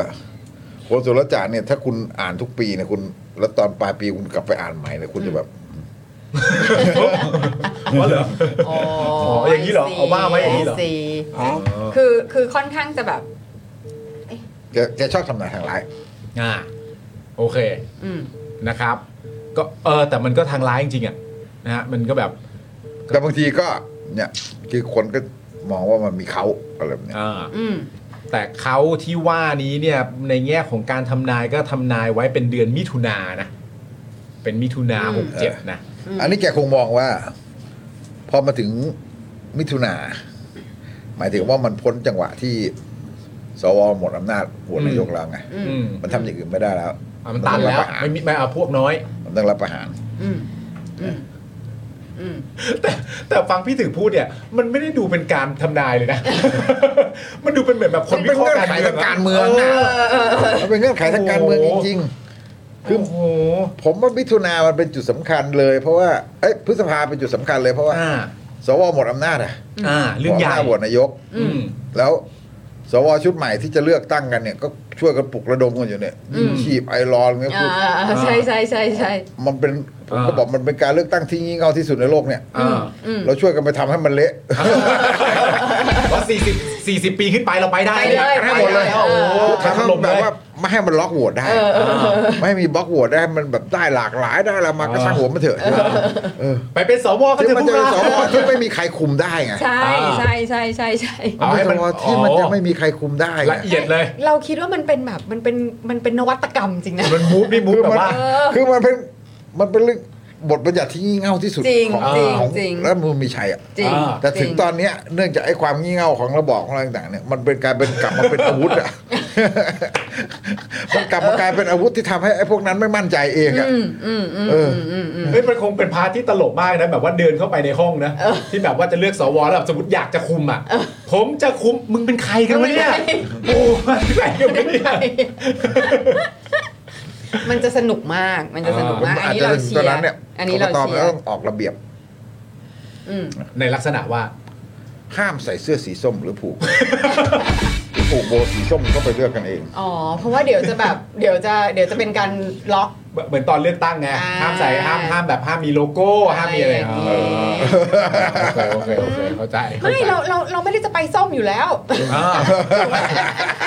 เราไปให้มั่วให้หมดอ่ะ เราไปเพื่อความบันเทิง เออ คือผมก็ไม่เชื่อว่ามันส้มหรอกผมผมมันจะมั่วไปหมดให้มันมั่วไปหมดนี่แหละดี ดี ที่สุด นะ ดีนะ ดีที่สุดเลยอ่ะ นั่นแหละ ฝ่ายอนุรักษ์จะรู้สึกว่าเฮ้ยมันคุมอำนาจไม่ได้ไง อืม อ่า อำนาจที่แบบคุณคุณจะคุมไม่ได้เลยไง อืม เพราะเราช่วยทำให้มันเละจนเกินคุมไปแล้ว เอาคนอายุเกิน 40 แล้วก็ไม่ไม่เป็นบุคคลล้มละลายเนี่ย ไปเลย พอสมควรเลยนะ เออมันเยอะมันไปช่วยกันได้ ไม่เป็นสมาชิกพรรคการเมือง อืม ลาออก อ่ะ พรุ่งนี้ก็สมัครได้ ลาออกก็ได้เหมือนกั แต่ น ยกเว้นไม่เป็นสสมาห้าปี อ่า อ่าถ้าเป็นสสต้องเว้นมาห้าปีอะไรอย่างเงี้ยใช่ไหมครับ อ๋อ ไม่เป็นไร แล้วก็ห้ามหาเสียง เยอะเลย เยอะ แต่ เยอะ ห้ามหาเสียง ห้ามหาเสียงด้วย อืม อ๋อ อ้าวเราจะรู้ได้ไงอ่ะ ไม่เขาให้ส่งกระดาษ A4 เป็น อ๋อเหรอ เป็นประวัติเรา เออ แล้วก็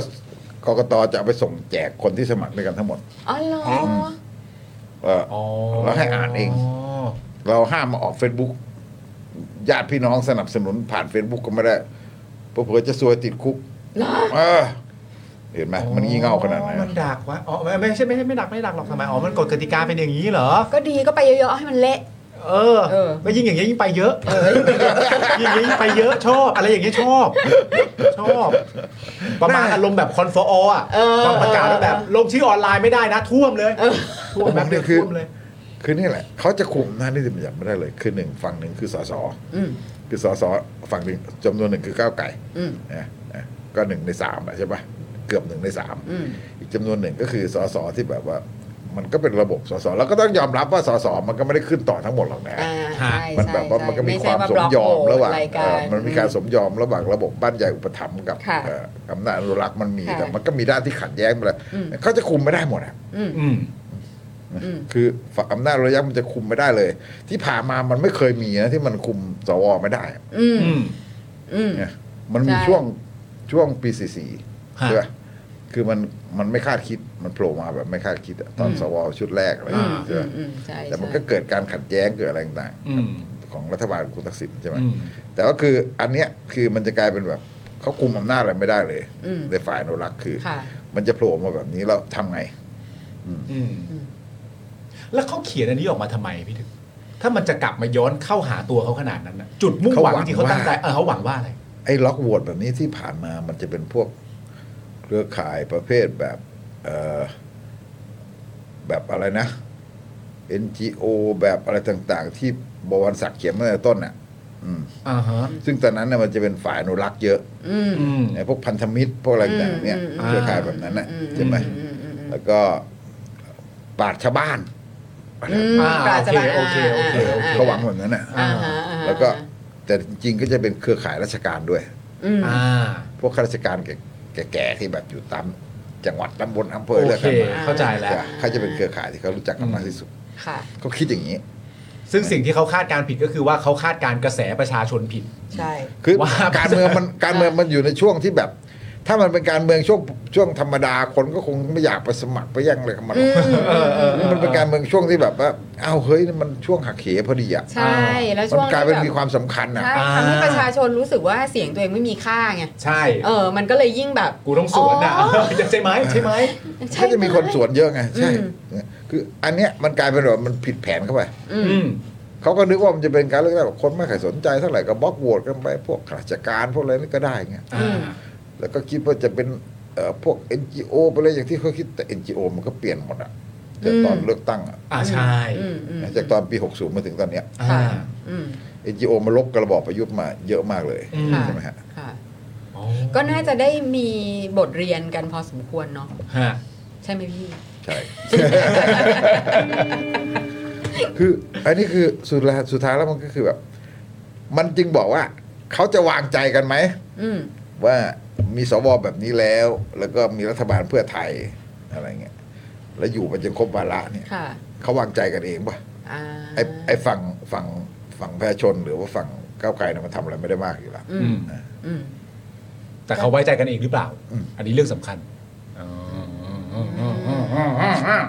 ชอบจังเลย ชอบจริงเลย เป็นไงคุ ไม่ ณ ใช่ ผู้ชม ไว้ใจนะ อ่า แต่หมายถึงว่ายอมให้แบบเอ่ออยู่ในภาวะที่แบบวางใจอะวางใจให้อยู่ อ่าวาวในาง งใจ โอเค มันไม่ได้มีสถานะเท่ากันพอที่จะไว้ใจนะ อืม เออ เออ แล้วเพื่อไทยมันด้อยกว่านะ อุ้ย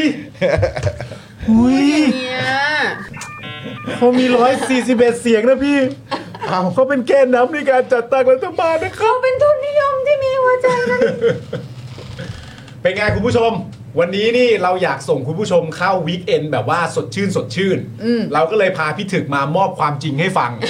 ว่ามันเป็นลักษณะแบบนี้ ก็ไปถอนหายใจวันที่ เอ่อสามสิบสองมกรา เลยมาหน่อยเลยมาหน่อย คุณผู้ชมฮะคุณผู้ชมขั้นตอนแรกเลยนะครับผมตอนนี้ข่าวเราหมดเป็นที่เรียบร้อยแล้วกด 8 เข้ามาปรบมือให้พี่ถึกหน่อยครับคุณผู้ชมครับ ใช่แล้วเย้ โอ้โหพี่ถึกวันนี้ วันนี้ท็อปฟอร์มมาก ท็อปฟอร์มมาก พี่เหนื่อยไหมเดี๋ยวพี่ต้องไปต่อนะเนี่ย เหนื่อย อ่า เหนื่อยตรงไหนฮะ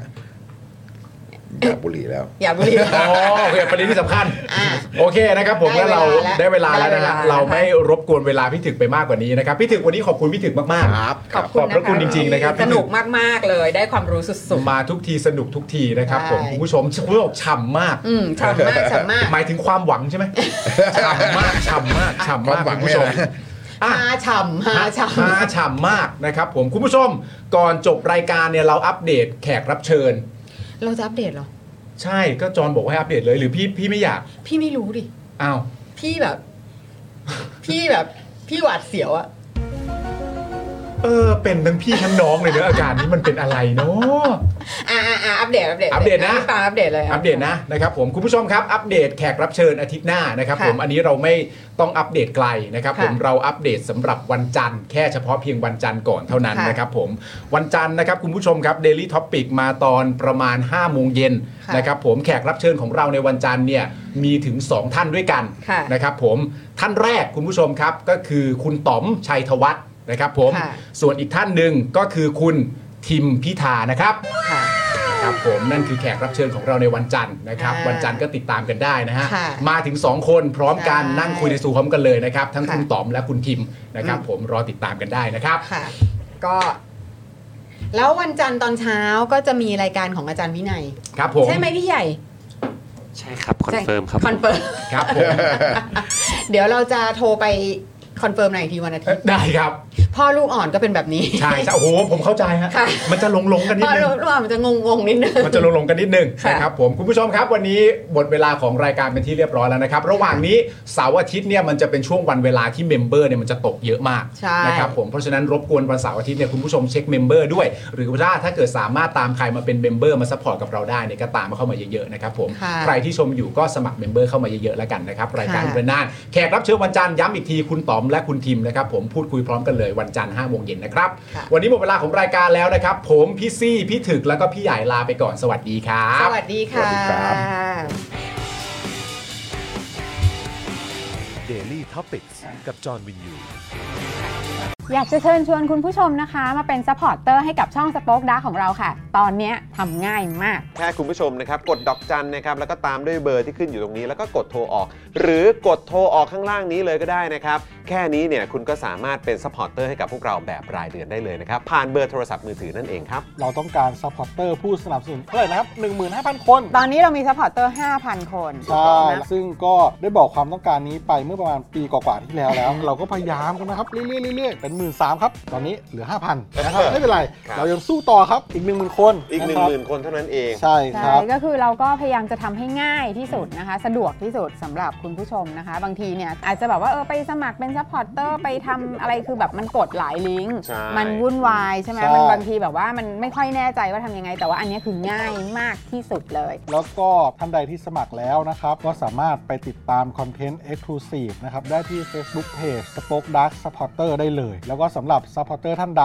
ที่เป็นผู้สนับสนุนอยู่แล้วทาง YouTube หรือ Facebook นะครับ ก็สามารถทักแชทเข้าไป บอกว่าเป็น Supporter อยู่แล้วอยากเข้ากลุ่มลับ Exclusive สำหรับผู้สนับสนุนเท่านั้นนะครับ รีบสมัคร แล้วก็รีบทักแชทกันไปได้เลยนะครับ มากันเยอะๆนะคะ อืมสมัครกันเลยครับผม อีก 1 0,000 คนจะถึงเป้าแล้ว มาสนับสนุนพวกเรากัน